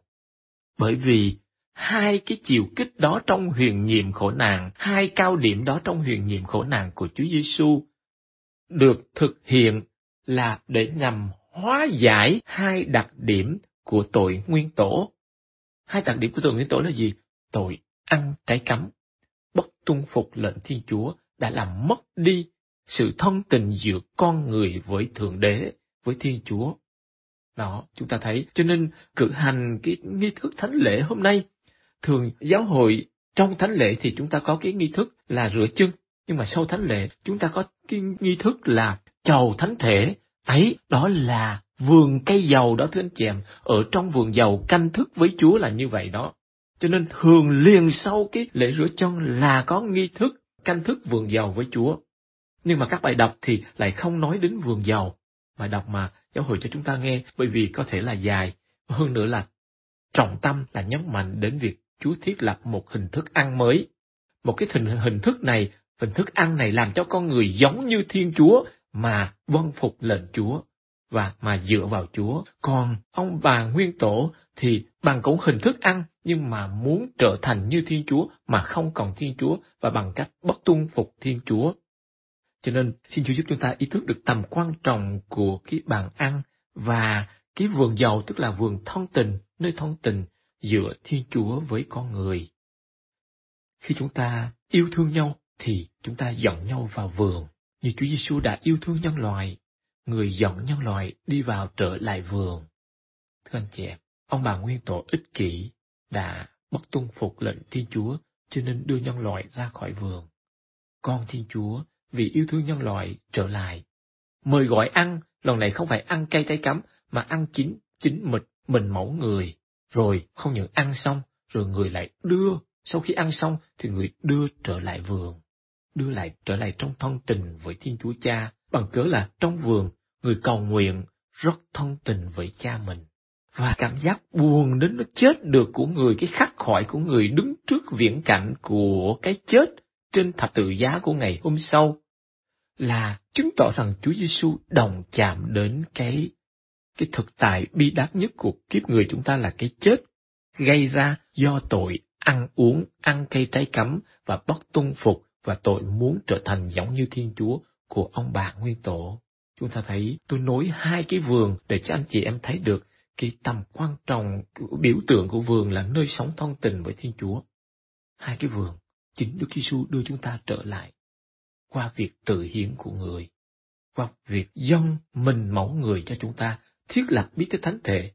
Như vậy, mỗi lần chúng ta đến rước lễ thưa anh chị em, chúng ta vào chúng ta rước lễ nhận mình thánh Chúa là chúng ta đi đi vào trong thông tình lại với Thiên Chúa Cha. Chúng ta sẽ giống lên Cha hơn, vì gì? Bởi vì chúng ta ăn ăn thịt và uống máu người con Giêsu Kitô thì chắc chắn rằng là chúng ta sẽ được biến đổi để nên giống người con mà giống con tức là giống Chúa Cha.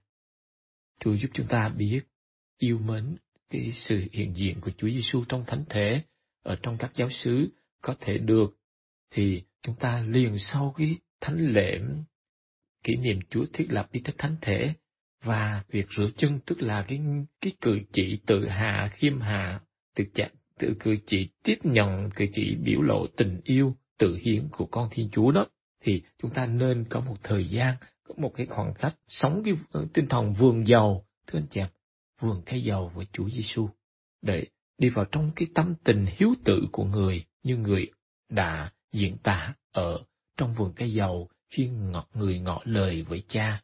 Cho nên chúng ta không thể nào hóa giải được tất cả những hậu quả của tội mất thông tình với Thiên Chúa, mất vườn địa đàng đó nếu như chúng ta không bắt chước Chúa Giêsu tái lập lại cái tương quan phụ tử của chúng ta với Thiên Chúa là Cha bằng cách vâng phục thánh ý cha, tuân giữ các giới răng của người, và nhất là giới răng, giới răng được truyền từ cựu ước cho đến trong ước, đó là giới răng hãy làm việc này mà nhớ đến Thầy.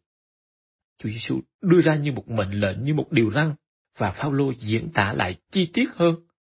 Và tinh thần diễn tả của Phaolô cũng được khởi hứng từ bài sách xuất hành trong bữa ăn vượt qua, trong lễ vượt qua, tức là vượt ra khỏi Ai Cập và về với hứa địa, tức là về với miền đất hứa.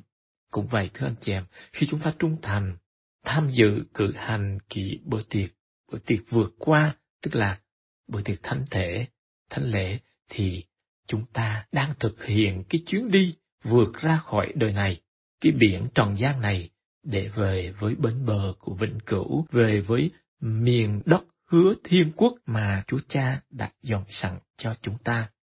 Amen.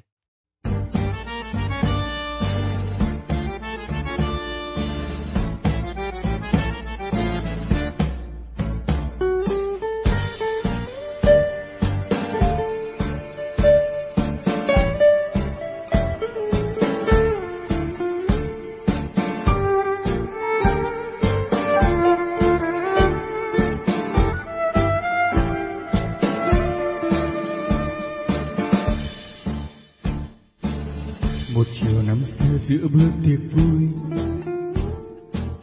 Thì thầm bên tai chúa nói biệt ly. Này đoàn con ơi, chớ hãi sợ chi. Ta sẽ xa đi nhưng ta lại thơ thầy cùng cha ta đứng đang gọi ta. Một thời gian thôi chẳng có là bao. Vì này ta đi lo cho các ngươi đón chỗ các ngươi bên ta sau này. Lời ngài khi xưa, lời ngài khi xưa con xin nhớ hoài tình ngài thương con tình ngài thương con không bên không bờ. Lời ngài khi xưa ngàn đời mai sau con luôn ghi nhớ. Hãy thương yêu nhau, hãy thương yêu nhau như chính thầy này đoàn chiến nơi giữ vững niềm tin, vì này ta đi sẽ có lợi hơn đừng buồn lo, chi sẽ có ngày vui uy đấng uy an nơi trang ngự đến ngài là ngôi ba phát xuất từ trên và ngài thầy ta hướng dẫn đường đi là nguồn ơn thiêng yêu thương chứa chan ban sức thêm ơn uy an vô cùng. Lời ngày khi xưa con xin nhớ hoài tình ngài thương con. Tình ngài thương con không bên không bờ. Lời ngài khi xưa, ngàn đời mai sau con luôn ghi nhớ.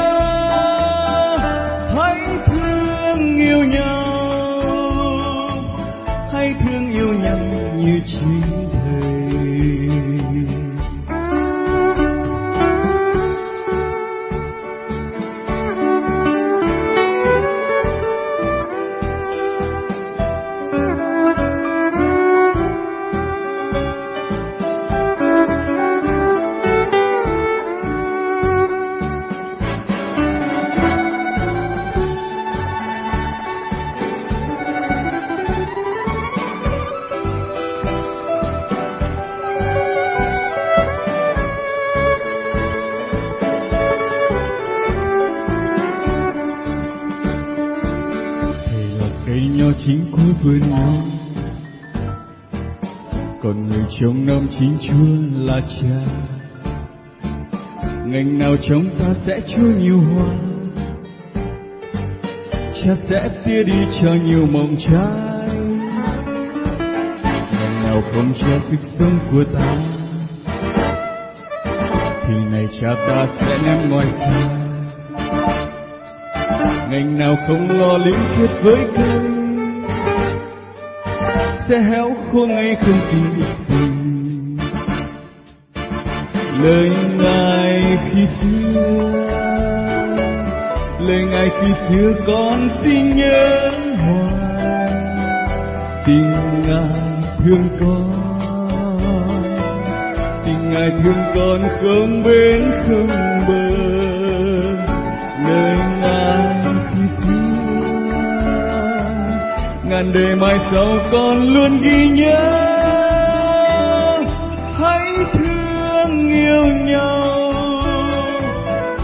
Hãy thương yêu nhau như chính thầy lời ngài khi xưa, lời ngài khi xưa con xin nhớ hoài tình ngài thương con, tình ngài thương con không bên không bờ lời ngài khi xưa để mai sau con luôn ghi nhớ. Hãy thương yêu nhau. Hãy thương yêu nhau như chính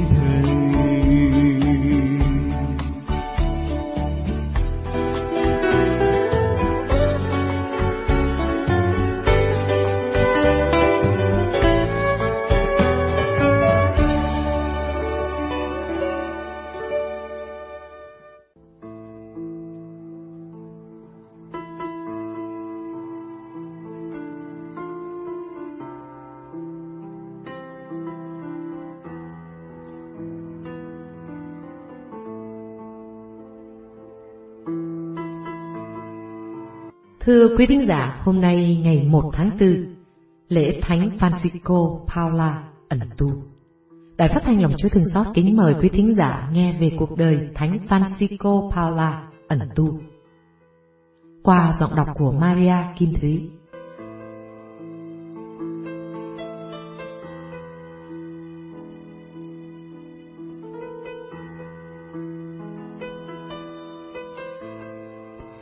Thánh Francisco sinh tại Paula, miền Calabria, ngày 27 tháng 5 năm 1416. Cha mẹ ngài là những người nghèo khổ nhưng rất đạo đức. Lập gia đình đã lâu mà không có con nên nài xin Thánh Francisco khó khăn cầu bầu và Chúa đã nhậm lời. Để tỏ lòng biết ơn, ông bà đã đặt tên con là Francisco. Người mẹ thánh thiện đã muốn tự mình nuôi dưỡng dạy dỗ con rất cẩn thận và có thể nói, bà đã cho con hấp thụ nền đạo đức cùng với dòng sữa mẹ. Ngay từ thuở ấu thơ, Francisco đã hết lòng sùng kính Đức Trinh Nữ Maria, yêu thích cầu nguyện và hy sinh. Mỗi sáng vừa thức dậy, công việc trước tiên của Ngài là chạy đến nhà thờ dự thánh lễ và ở lại lâu giờ cầu nguyện. Ngài thường nói với mẹ, con rất ham cầu nguyện với Chúa. Một ngày trời lạnh, bà mẹ thấy con quỳ lần chuỗi ngoài vườn, bà bảo, cầu nguyện lâu như vậy, sao con không lấy nón mà đội? Francisco nói, mình phải để đầu chân vì việc đó lại không phải để tỏ lòng tôn kính Đức Trinh Nữ là nữ vương thiên quốc sao? Ngay từ nhỏ thánh nhân sống hết sức khiêm tốn, luôn luôn muốn được mọi người gọi là hèn mọn nhỏ bé nhất. Năm 13 tuổi, Ngài vào học trong dòng Thánh Francisco. Thấy Ngài nhân đức và tuân theo luật dòng nhiệm nhặt. Các thầy muốn giữ Ngài luôn trong dòng. Nhưng hai năm sau, cha mẹ đưa Ngài hành hương đến Roma. Được ơn Chúa soi sáng, Ngài chọn đời khổ tu và lui vào nơi thanh vắng, truyền lò ăn chay cầu nguyện. Ngài chỉ sống ẩn giật được bốn năm thì nhiều người đã biết nhân đức của Ngài. Họ đến xin Ngài hướng dẫn đàn chọn lành và tình nguyện ở lại với Ngài. Đó là nguồn gốc của dòng anh em rất hèn mọn của Thánh Francisco Paula. Theo tinh thần của Đức Kitô, Ngài khuyên các môn đệ của mình hãy giành lấy chỗ rốt hết. Luật dòng được hội thánh công nhận vào năm 1474. Dòng lan rất nhanh khi đấng sáng lập còn tại thế. Ngoài ra, việc tuân theo ba lời khuyên phúc âm là khó nghèo, thanh tịnh và vâng lời. Các tu sĩ dòng còn khấn giữ đức khiêm nhường và bác ái với mục đích là để đạt được phần rỗi linh hồn, như lời thánh nhân thường nhắn nhủ các tu sĩ. Anh em hãy tránh sự dữ, hãy đẩy lui các dịp nguy hiểm.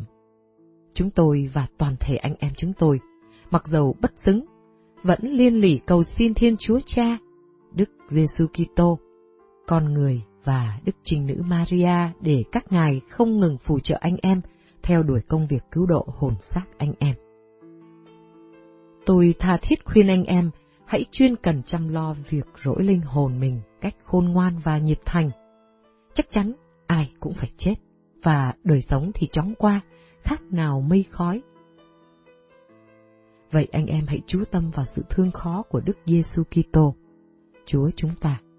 Vì yêu thương chúng ta, người đã từ trời xuống thế cứu chuộc chúng ta. Người đã chịu đau đớn trong tâm hồn và thể xác vì chúng ta, và người đã không hề tránh một cực hình nào. Người làm gương cho ta về đức nhẫn nhục và yêu thương. Vậy, trong mọi nghịch cảnh, chúng ta cũng phải nhẫn nhục. Trong một lá thư ngài viết, anh em hãy rũ bỏ lòng giận ghét, thù nghịch. Hãy để ý tránh những lời cứng cỏi. Nếu miệng anh em lỡ thốt ra, thì đừng ngại dùng chính cái miệng đã gây ra thương tích ấy mà đem ra phương dược chữa lành. Bởi vì nhớ hoài các lỗi lầm là điều không nên, là thêm tức giận, là duy trì tội lỗi, là thù ghét sự công chính, là một mũi tên đầu bị rỉ sét là thuốc độc của linh hồn làm mất các nhân đức, là con sâu ăn mòn tâm hồn, làm rối trí khi cầu nguyện. Vô hiệu hóa lời xin cùng Chúa, làm mất lòng bác ái, là đóng đinh vào linh hồn, là nuôi dưỡng tà tâm là luôn luôn muốn phạm tội, là linh hồn chết đi hàng ngày. Anh em hãy yêu mến sự bình an. Sống trong dòng, Thánh nhân luôn nêu gương khắc khổ, khiêm nhường, bác ái cho các tu sĩ. Đời sống Ngài là một hiến lễ dâng lên Chúa hàng ngày. Vì thế, Ngài được Chúa thương ban cho nhiều ơn lạ. Chúng ta ghi lại một vài phép lạ như sau. Một lần kia, Thánh nhân muốn đi từ Calabria về Sicilia, nhưng vì không có tiền trả lộ phí cho mình và cho một người bạn đường, các thủy thủ đã không cho Ngài xuống tàu. Thánh nhân liền trải áo xuống nước và cùng với người bạn đường áp con tàu kỳ lạ này về Sicilia. Một lần khác, công nhân xây cất tu viện của Ngài thiếu nước. Ngài làm cho một cái giếng nước chảy ra từ một phiến đá. Giếng này không bao giờ cạn, đặc biệt nhất phải kể đến việc Ngài phục sinh cho đứa cháu của mình. Em Ngài là Brigitta có một đứa con muốn vào tu dòng của cậu nhưng với sự quyến luyến tự nhiên của một người mẹ, bà luôn tìm cách ngăn cản. Đứa bé đã chết, bà tìm đến gặp anh mình để mong được an ủi. Bà nói, chính em đã gây ra cái chết này, nếu em đồng ý cho nó đi tu thì nó đã không phải chết. Thánh nhân trả lời em mình, nếu nó còn sống thì em có đồng ý không? Dĩ nhiên, nhưng bây giờ thì đã quá muộn rồi. Không nói thêm một lời, Francisco đến gần đứa trẻ và làm cho nó sống lại. Người mẹ dường như không tin ở mắt mình nữa. Người ta còn nói có tới 60 người được thánh nhân làm cho sống lại như vậy. Đức Giáo Hoàng Phaolô đệ nhị muốn biết rõ những lời đồn thổi về thánh nhân. Ngài sai một người đến tìm hiểu hư thực. Vị sứ giả đến tu viện mà không báo tin trước. Thấy Francisco, Ngài muốn cung kính hôn tay thánh nhân nhưng vị tu sĩ đã phản đối. Ngài nói, chính con phải hôn đôi tay đã 33 năm dâng hy lễ mới phải. Vị sứ giả rất đổi kinh ngạc vì Francisco đã không hề biết Ngài tới trước đây. Để sáng tỏ hơn, Ngài đàm luận riêng với Thánh Nhân và rất thán phục vì những lời đáp đầy khôn ngoan và đức tin của Thánh Nhân. Trở về trình bày cho Đức Giáo Hoàng, vị sứ giả cho biết, những lời đồn thổi về công việc và công đức của Thánh Francisco Paula còn kém xa sự thực rất nhiều. Danh tiếng Ngài đồn ra khắp nơi. Năm 1482, khi vua Louis thứ 11 nước Pháp lâm bệnh nặng, ông đã yêu cầu thánh nhân đến cứu chữa. Thánh nhân còn ngập ngừng nhưng vâng lệnh Đức Giáo Hoàng Sisto thứ sáu. Ngài liền lên đường không một suy nghĩ đắn đo nhưng thay vì cứu cho nhà vua sống, Ngài đã giúp ông được ơn chết lành. Đáp lại nguyện vọng sống lâu của nhà vua, Thánh Nhân trả lời, Cuộc sống của vua chúa cũng có giới hạn như bao người khác. Lệnh của Thiên Chúa không thể xoay đổi được. Tốt hơn cả là xin vua hãy vâng theo ý Chúa và dọn mình chết lành. Cảm động vì những lời khuyên này, nhà vua đã hối cải và qua đời cách thánh thiện. Francisco vội trở về Italia. Nhưng vua cho thứ 8 đã giữ ngài lại. Cả vua Louis thứ 12 sau này cũng vậy. Thánh nhân được coi như vị cố vấn soi sáng lương tâm và trong cả việc nước của hai vị vua nước Pháp ấy. Tại đây ngài thiết lập nhiều nhà dòng. Khi cảm thấy sắp phải lìa trần, thánh nhân như được tiếp nhận một tin vui. Ngày thứ năm tuần thánh, Ngài tập họp các tu sĩ lại, khuyên họ giữ chay trường và luật dòng. Cầm than nóng trong tay, Ngài nói, Cha đoan quyết với con rằng, đối với người yêu mến Chúa, việc hoàn thành điều mình đã hứa với Chúa không khó hơn việc cha cầm lửa trong tay này đâu. Sau đó dựa vào một tu sĩ, Ngài dự lễ và rước mình thánh Chúa. Vì được ơn nói tiên tri và làm phép lạ, được mọi người từ vua quan tới dân chúng kính trọng, Ngài cột dây vào cổ và muốn người chết như một tội nhân. Ngày thứ sáu tuần thánh sau khi chỉ định người kế vị chúc lành cho con cái, Ngài hôn thánh giá và tắt thở. Hôm ấy là ngày 2 tháng 4 năm 1507. Theo lời thỉnh cầu của vua Louis thứ 12 và công chúa Claude mà thánh nhân đã cứu chữa, Đức Thánh Cha Leon đã phòng trần phước cho Ngài vào năm 1513 và Ngài được tuyên phong hiển thánh năm 1519.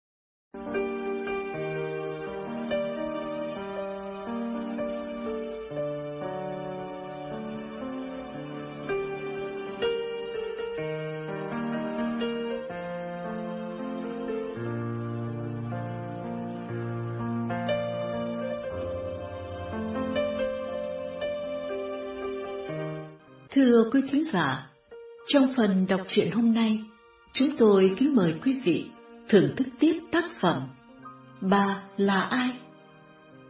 Đây là một chứng từ trung thực về Đức Mẹ của ký giả tin lành Gwen Weibo do Linh Mục Phêrô Hoàng Vinh Tuấn dòng Chúa Cứu Thế chuyển ngữ và đài phát thanh Lòng Chúa Thương Xót thực hiện với giọng đọc của Cecilia Vân Yên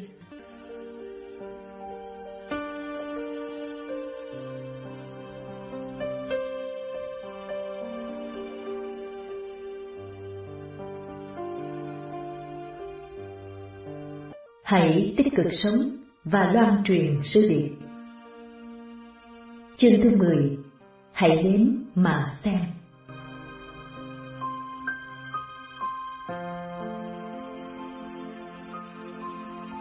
Tôi phải đi mễ du và đi sớm. Không phải để chứng minh việc hiện ra ở đó là có thật. Bài báo cuối cùng tôi viết đã công khai cho biết ý tưởng của tôi nhìn nhận như thế. Tôi muốn đi để tự mình cảm nghiệm sự thiêng liêng của nơi đó. Việc chuyển giao quyền sở hữu của mấy tờ báo sẽ kết thúc vào đầu tháng tư. Tôi sẽ đi ngay sau đó, càng sớm càng tốt. Bài báo cuối cùng cũng đã giải thoát tôi khỏi nô lệ vào ham muốn được người khác nghĩ tốt về mình. Tôi không còn bận tâm đến uy tín của nhà báo nữa. Trong tôi hiện nay đã chớm nở một sự hiểu biết sơ đẳng về điều mà Đức Trinh Nữ Maria đã đề cập đến. Khi người kêu gọi mọi người hãy ăn năn trở lại tận đáy lòng. Và chẳng cần phải nói đâu xa, việc người yêu cầu tôi công tác tích cực vào việc loan truyền sứ điệp Mỹ Du không bao giờ xa rời tâm trí của tôi. Trong khi đó, những tin tức sốt dẻo về Mễ Du vẫn cứ tiếp tục đến. Do vậy, tôi thấy cần phải viết thêm một bài báo nữa để bắt kịp tình hình trước khi tôi lên chương trình cho chuyến đi. Cái này coi bộ dễ làm đây. Tôi nghĩ thế. Khi đánh vào máy cái tựa đề và ngày tháng. Tôi khởi sự bằng cách thuộc lại nguồn gốc câu chuyện, rồi tiếp tục như sau.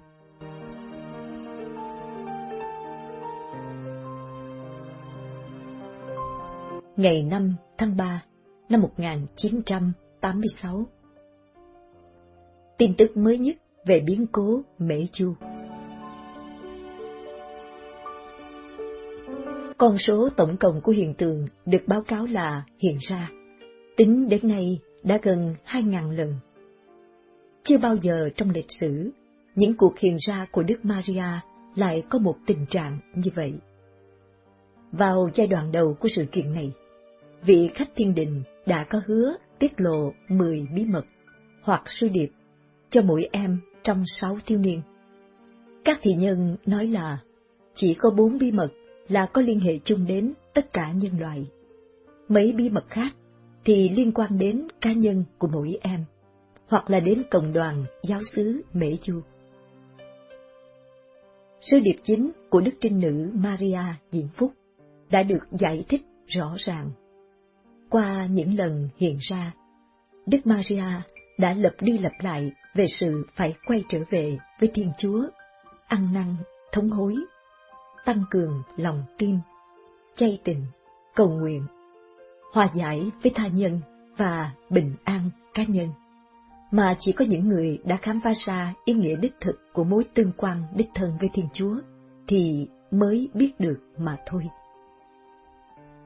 Những độc giả thường xuyên của báo chúng tôi, The News and Shopper, đã có dịp đọc một loạt bốn bài báo về sự kiện ở Mỹ Du, phát hành từ tháng 12 cho đến đầu tháng Giêng. Bài báo dưới đây nhằm cập nhật những thông tin về tình hình của sáu thiếu niên trực tiếp có liên can đến những cuộc hiện ra. Hiện giờ chỉ có bốn thị nhân tiếp tục được Đức Maria hiện ra hàng ngày ở bất cứ nơi nào họ có mặt. Đó là Vika, Maria, Ivan và Jacob.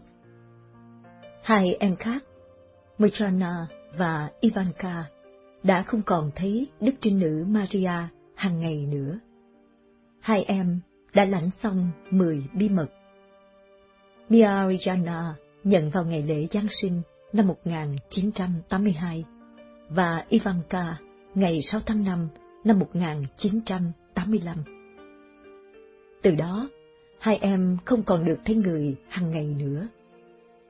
Đức Trinh Nữ Maria hứa với Ivanka là bà sẽ đến thăm em vào ngày kỷ niệm lần hiện ra đầu tiên, 25 tháng 6. Còn với Mia Jana, người hứa sẽ hiện ra với em vào ngày sinh nhật của em, ngày 18 tháng 3. Bao lâu em còn sống, cũng như trong những lúc khó khăn của cuộc đời em. Trong một lần phỏng vấn, người ta hỏi Mia Jana, tại sao Đức Maria hứa hiện ra và giúp em trong những lúc em gặp gian nan, mà lại không đến cứu giúp chúng tôi như vậy trong những lúc khó khăn của chúng tôi. Mia Jana đáp, Tôi không nói về những khó khăn thường tình của cuộc sống riêng của tôi. Những lúc khó khăn của tôi phát sinh từ những bí mật có liên can đến tương lai thế giới mà Đức Mẹ tiết lộ cho tôi. Lắm lúc, tôi thấy mình không chịu nổi khi nghĩ về những bí mật đó. Những lúc đó, Đức Mẹ hiện ra ban cho tôi sức mạnh và lòng can đảm để tiếp tục sống. Cả hai em, Mirjana và Ivanka, đã nhận từ nơi Đức Trinh Nữ Diễm Phúc một miếng vải trông giống như là giấy, nhưng không phải giấy. Một thứ vải mà không phải là vải. Trên mảnh vải ấy có ghi tất cả mười bí mật, với ngày, tháng, cả giờ, phút nữa. Chính mỗi em trong hai em này mới đọc được những bí mật được giao cho riêng mình.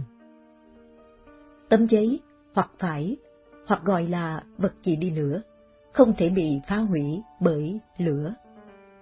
Đức Maria bảo, mỗi em trong hai thiền nhân này sẽ chọn một linh mục, để gửi cho Ngài tấm giấy, vải, có ghi mười bí mật đó mười ngày trước khi chúng xảy ra. Về phần linh mục ấy, nhờ sự trợ giúp của Đức Maria, sẽ đọc được sư điệp của mỗi bí mật và sẽ công bố ba ngày trước khi nó xảy ra. Ông sẽ mô tả đầy đủ tính chất, thời gian, chi tiết, đến từng giờ phút và nơi xảy ra của bí mật ấy. Sau đó, Linh Mục sẽ trả lại vật ấy cho thị nhân đã trao nó cho ông.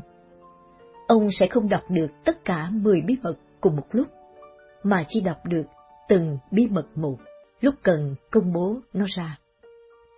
Mia Jana đã tiết lộ tên linh mục mà em đã chọn. Theo em, Đức Mẹ rất hài lòng việc em lựa chọn linh mục đó, vốn là theo ý người, một linh mục tốt.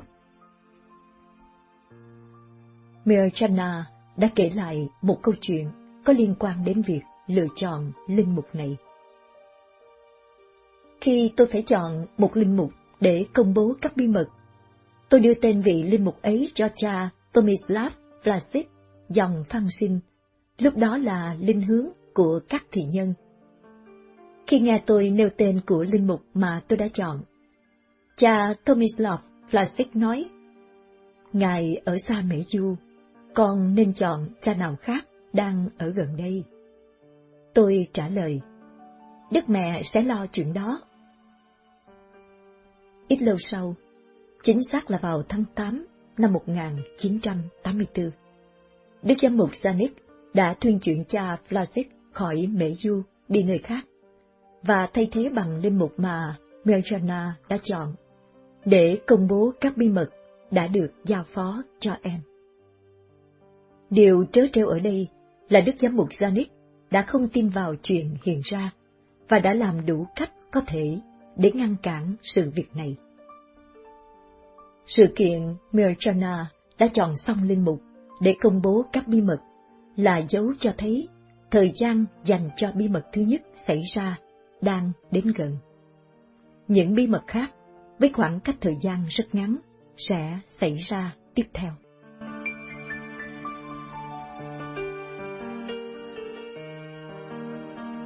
Vika, một thị nhân lớn tuổi nhất, mới nhận được tám bí mật thôi. cô đã ghi chép xong về cuộc đời của Đức Trinh Nữ trên Trần gian. Đức Maria đã đọc cho cô chép. Từ hai năm qua, cô phải chịu đựng những cơn đau đầu dữ dội, gây ra bởi một cái bú nước nằm giữa đại não và tiểu não. Các bác sĩ ở thủ đô Zagreb, nước Croatia, không muốn giải phẫu vì vị trí cục bú quá tế nhị. Cô đau đớn lắm, nhất là vào buổi chiều cô thường bị hôn mê.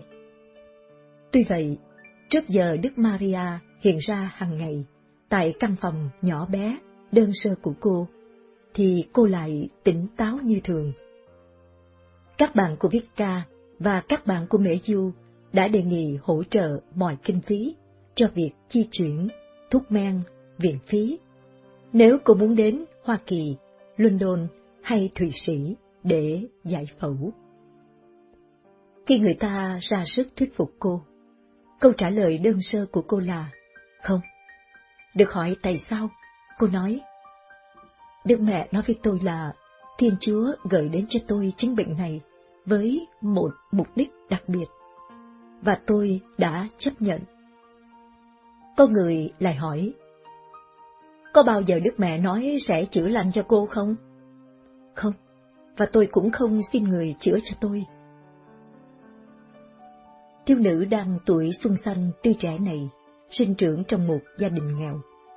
Nhưng đã từ chối những điều kiện chữa trị đế vương mà người ta đề nghị với cô.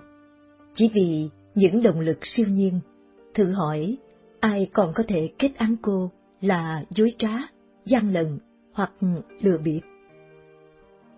Đời sống của Vika tràn đầy thần khí Thiên Chúa. Thần khí ấy rạng rỡ trên khuôn mặt của cô, ngay cả những lúc cô bị hành hạ vì cơn đau. Maria, thị nhân đã nhận xong chiếm bí mật, và còn đang nhận những sứ điệp dành cho giáo sứ Mỹ Du mỗi ngày thứ năm, luôn gây một ấn tượng thánh thiện nơi người được gặp cô. Ivan đã xin vào đến hai chủng viện, nhưng vì nhiều lý do nên đã không thành công. Nay vẫn hy vọng trở thành linh mục trong tương lai. Jacob, người trẻ nhất, đang trưởng thành về thể chất lẫn tinh thần, nhưng vẫn rất hiếu động. Trong những buổi phỏng vấn, cậu cố trả lời nhanh để còn có thời giờ đi chơi. Nhưng khi được hỏi một câu nghiêm túc Lập tức, cậu trở thành một thiếu niên suy tư và đưa ra những câu trả lời chững chạc. Tất cả sáu thị nhân đều hoàn toàn ý thức rằng các em bị hiểu lầm, chỉ trích, ngay cả bị kết án bởi những người lẽ ra phải tôn trọng và bảo vệ các em. Như nhà thần học lừng danh Hans von Balthasar đã nói. Các em cũng tin chắc rằng mình được Đức Trinh Nữ Maria hiện đến và sử dụng như những dụng cụ để truyền đạt sứ điệp thiên đàng cho nhân loại.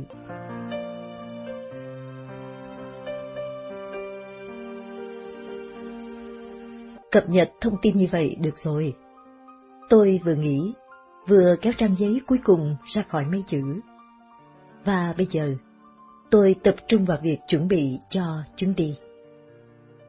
Qua chim Stoffel, tôi liên lạc được với nhóm Trung tâm Hòa Bình ở Boston, mà mục tiêu duy nhất là loan truyền sứ điệp Mễ Du bằng cách phân phát sách báo, ấn phẩm và tổ chức hành hương. Jim đã đi với họ trong chuyến đầu tiên của anh vào tháng 11. Khi tôi biết là họ có một chuyến khác ấn định vào ngày 30 tháng 4, khởi hành từ Nữ Ước, tôi liền ghi tên ngay vì con cái còn quá nhỏ, không thể bỏ ở nhà lâu. Nên Terry phải ở nhà, và chính nàng cũng muốn như vậy. Nhưng khi ngày lên đường càng tới gần, nàng càng tỏ vẻ không mấy phấn khởi về chuyến đi của tôi. Một người khác cũng tỏ ra ít khích lệ tôi, đó là mục sư Bill Wingard của tôi. Chúng tôi đã nhiều lần thảo luận sôi nổi riêng trong văn phòng của ông, luôn luôn xoay quanh sự lo lắng của ông. Ông lo rằng trong sự hăng hái của tôi đối với bà Maria, tôi đang đánh mất cái nhìn vào trung tâm điểm là Chúa Giêsu Kitô. Ông cứ kêu lên, tất cả những gì tôi nghe từ miệng của anh chỉ là Maria. Vậy thì thật ra anh không nghe gì hết, vì tôi cứ kêu Giêsu mà anh lại cứ nghe ra là Maria. Tôi biện hộ. Coi kìa Bill, bà chỉ đang dẫn đường cho tôi đến với Chúa Giêsu thôi. Nhưng những cuộc thảo luận luôn luôn dẫn đến tranh cãi về thần học. Ông chỉ trích mấy bài báo của tôi và những sách tôi cho ông ấy mượn đều là sai giáo lý tin lành Lutero.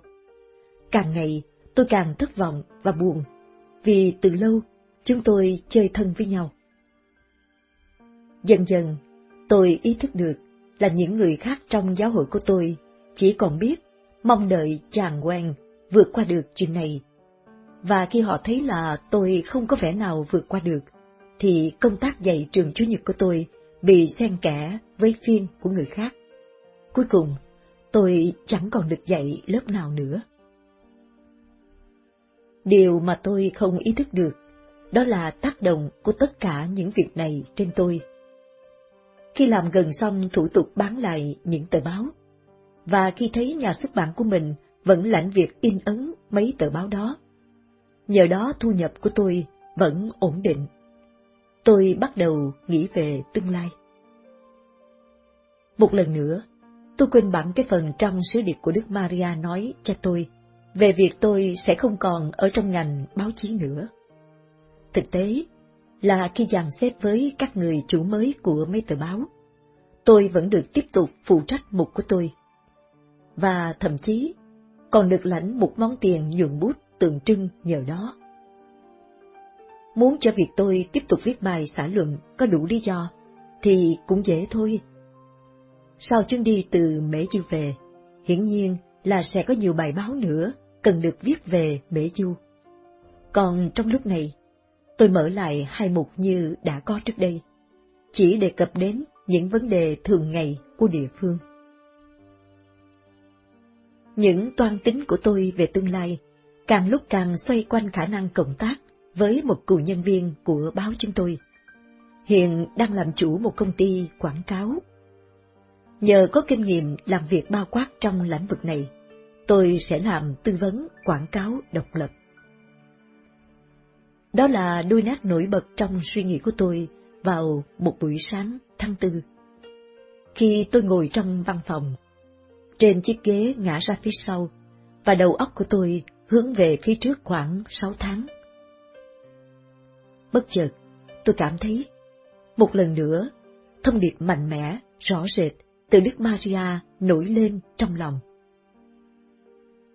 Nếu con không muốn làm việc đó, việc mẹ đã trao cho con, thì một người khác sẽ làm. Tôi ngồi bật dậy như muốn rớt ra khỏi ghế. Tim tôi đập thình thịch, tôi nhảy lên, kêu lớn. Có, con muốn làm việc đó. Cảm thấy mình có vẻ hơi khùng. Tôi phân vân không biết mình có tưởng tượng quá trớn hay không. Nhưng tôi đã mau lẹ xua đuổi ý nghĩ đó vì tôi biết nguồn gốc và ý nghĩa của lời khiển trách ấy. Mặc dù nó có đến với tôi một cách nhẹ nhàng tới mấy đi chăng nữa. Từ lúc đó trở đi, tôi không còn để tâm nghĩ tới chuyện làm công việc quảng cáo nữa, mà chỉ tập trung vào việc chuẩn bị cho chuyến đi Mễ Du. Năm ngày trước khi tôi khởi hành, những hàng tiết lớn trên các báo om sòm lên về vụ rò rỉ lò phản ứng hạt nhân của Nga ở Chernobyl. Một cột mây phóng xạ khổng lồ đã bị phóng thích và đang bay qua miền Nam Âu Châu và Nam Tư. Thêm vào đó, một đợt khủng bố mới nhắm vào người Mỹ ở châu Âu và Munich vừa nổ ra. Munich, nơi chúng tôi phải ghé để đổi máy bay, chính là một trong những điểm nguy hiểm nhất Nói thật, em thấy chẳng có lúc nào tệ hơn lúc này để anh đi. Tari phản đối tôi khi ngồi sau bàn làm việc của nàng. Vợ tôi quả là một người hợp tác làm ăn rất có giá, mà tôi có thể cầu mong được. Mỗi lần tôi bị lạc hướng hoặc trật đường, nàng thường lôi tôi về rất nhanh, bằng một vài lý lẽ thực tế đập mạnh vào mắt. Sự thật thường làm đau cái tôi và lòng kiêu hãnh của tôi, nhưng nàng vẫn thường có lý. Hôm nay, nỗi lo của nàng không phải là về công việc. Đám mây phóng xạ đang tràn đến biển ấy, thế mà anh lại đâm đầu vào nó. Như vậy đúng là ngu ngốc. Nàng ngừng lại, nhưng tôi không nói gì. Và đó lại là một nước xã hội chủ nghĩa. Làm sao anh biết được những gì họ có thể làm? Tôi cắn môi. Em thấy anh chẳng đúng chút nào. Khi đi ngay vào lúc mà mấy tờ báo phải chuyển qua một cách điều hành mới, mà nhất là sau khi anh đã chấp thuận ở lại làm cố vấn cho họ trong hai tháng nữa. Tôi không cho nàng biết rằng việc chuyển giao đang diễn tiến trơn tru, và rằng tôi đã thỏa thuận đầy đủ với các người chủ mới của tờ báo cho tôi đi vắng 9 ngày. Tôi giữ im lặng, biết rằng Terry cần xả ra hết những lời đó. Dù nàng vẫn biết là chúng sẽ không làm tôi đổi ý được. Ngày 30 đến, nàng lái xe đưa tôi ra phi trường. Tôi cười, nói khi chúng tôi chia tay. Em đừng lo, anh sẽ không trở về như bóng ma lập lòe trong bóng tối đâu. Và anh cũng sẽ không chết rũ ở trong một nhà tù nào đó ở bên ấy.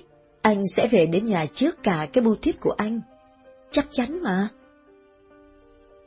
Nàng cố tạo nụ cười can đảm nhất của nàng khi tôi quay đi và vẫy tay. Nhưng nàng chẳng dối được ai, cả tôi lẫn nàng.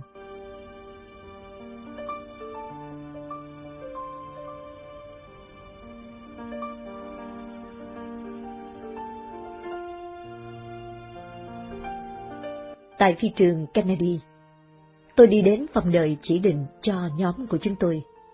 Cái thẻ ghi tên gắn trên áo của một phụ nữ có nụ cười rất rộng, đang ngồi sau bàn ghi danh, cho biết cô là Rose Finnegan, từ Boston. Khi tôi tự giới thiệu, cô ta liền đứng dậy, ôm chặt tôi, la lên. Chúa chúc lành cho anh, quen. Anh là người bạn tin lành Lutero cùng đi với chúng tôi. Nhiều cái đầu đã quay lại để nhìn anh chàng tin lành vớ vẩn này. Gắn xong cái thẻ tên lên áo của tôi, cô lùi lại ngắm nghía công trình của mình. Tôi giữ nụ cười vô hồn trên mặt, như một nguyên tắc.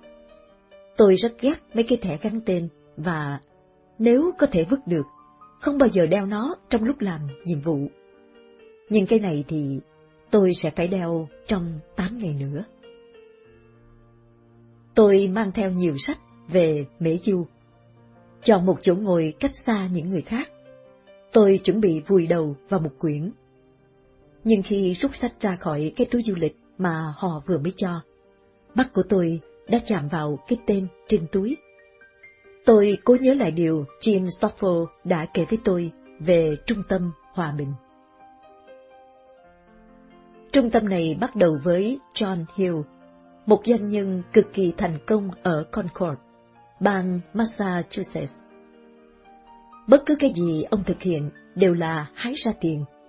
Nhờ đã trưởng thành từ cái trường đời khốc liệt mà ông đã lăn lộn từ tấm bé. Hiện nay, ông làm việc như một loài thầu khoáng, đảm nhiệm nhiều thứ cùng một lúc, kể cả làm chủ cái xưởng tái chế đèn đường kiểu cổ và ghế dài bằng sắt uống. John có tính độc lập, mạnh mẽ. Một người bạn lâu năm tặng ông một cái băng video về Mễ Du. Khi xem xong, ông khẳng định, đấy là một sứ điệp hòa bình cho thế giới. Có điều gì đó trong quá khứ bừng dậy trong ông, đánh động ông một cách sâu xa hơn bất cứ điều gì trong nhiều năm. Là một người mang danh công giáo, nhưng ông đã không đi nhà thờ từ khi còn bé chỉ trừ những dịp để cưới hay lễ tang. Giờ đây, ông đã tìm đến một nhà thờ và bắt đầu cầu nguyện. Tôi mỉm cười khi nhớ lại chuyện của ông ta. Vốn không khác gì mấy với chuyện của tôi.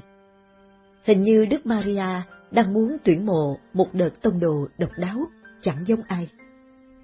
Tôi là mỉm cười. Có lần các thị nhân hỏi người sao lại chọn các em? Các em có tốt gì hơn các bạn trẻ khác đâu. Người cười và đáp. Mẹ không luôn chọn những người tốt nhất. Tin là Chúa đã nói, John và một người bạn bắt đầu trung tâm hòa bình, lập văn phòng trong xưởng đèn mang sông và thu hút những người tình nguyện.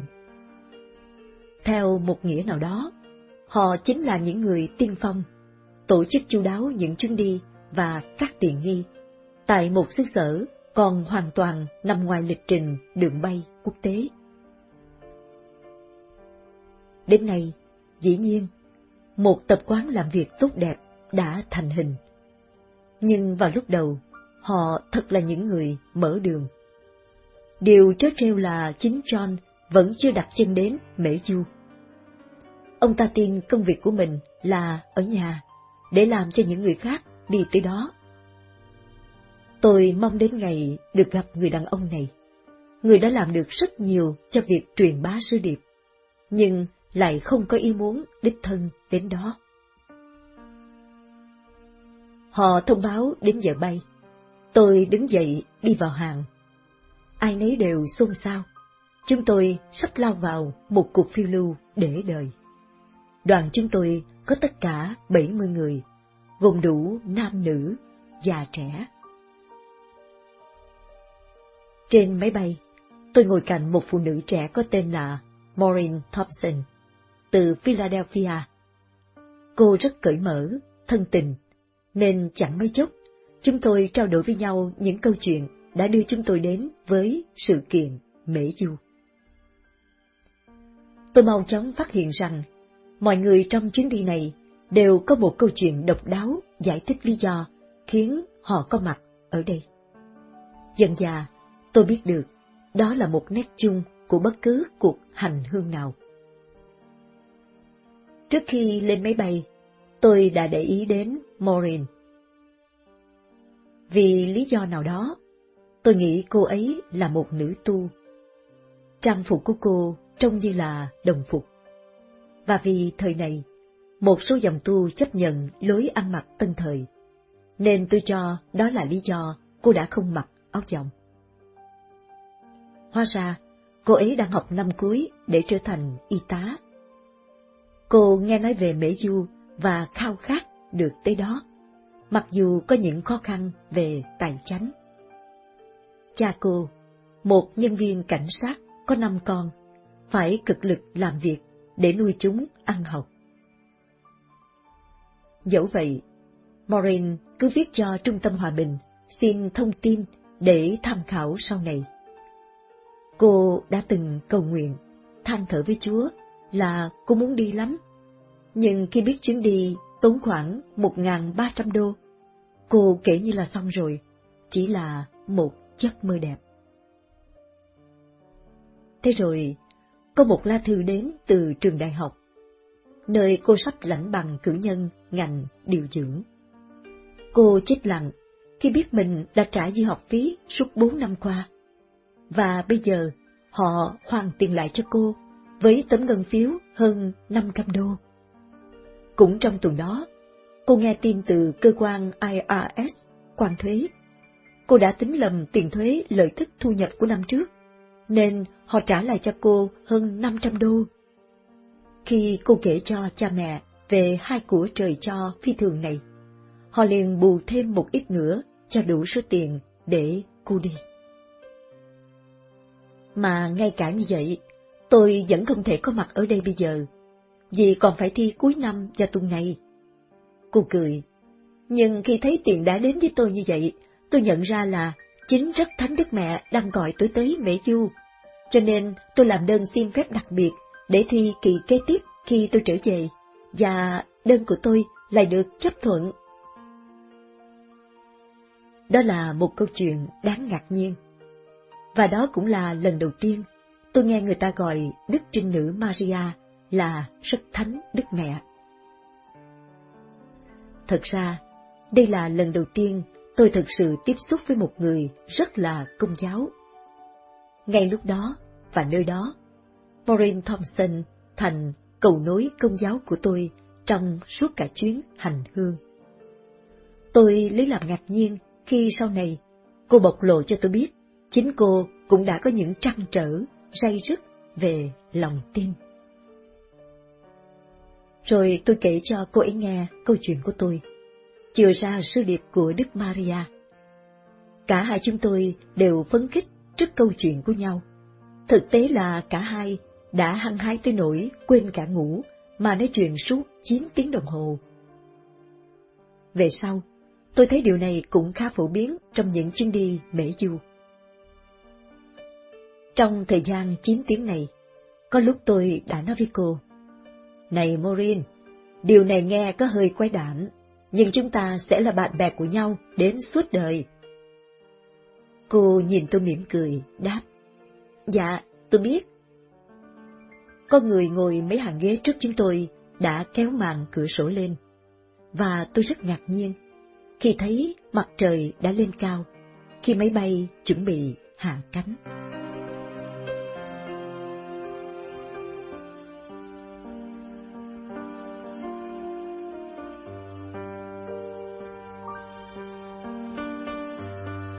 Kính thưa quý thính giả, chương trình đọc truyện xin được tạm dừng nơi đây. Kính mời quý vị nghe tiếp vào chương trình phát thanh ngày mai cũng vào giờ này. Xin cảm ơn quý vị.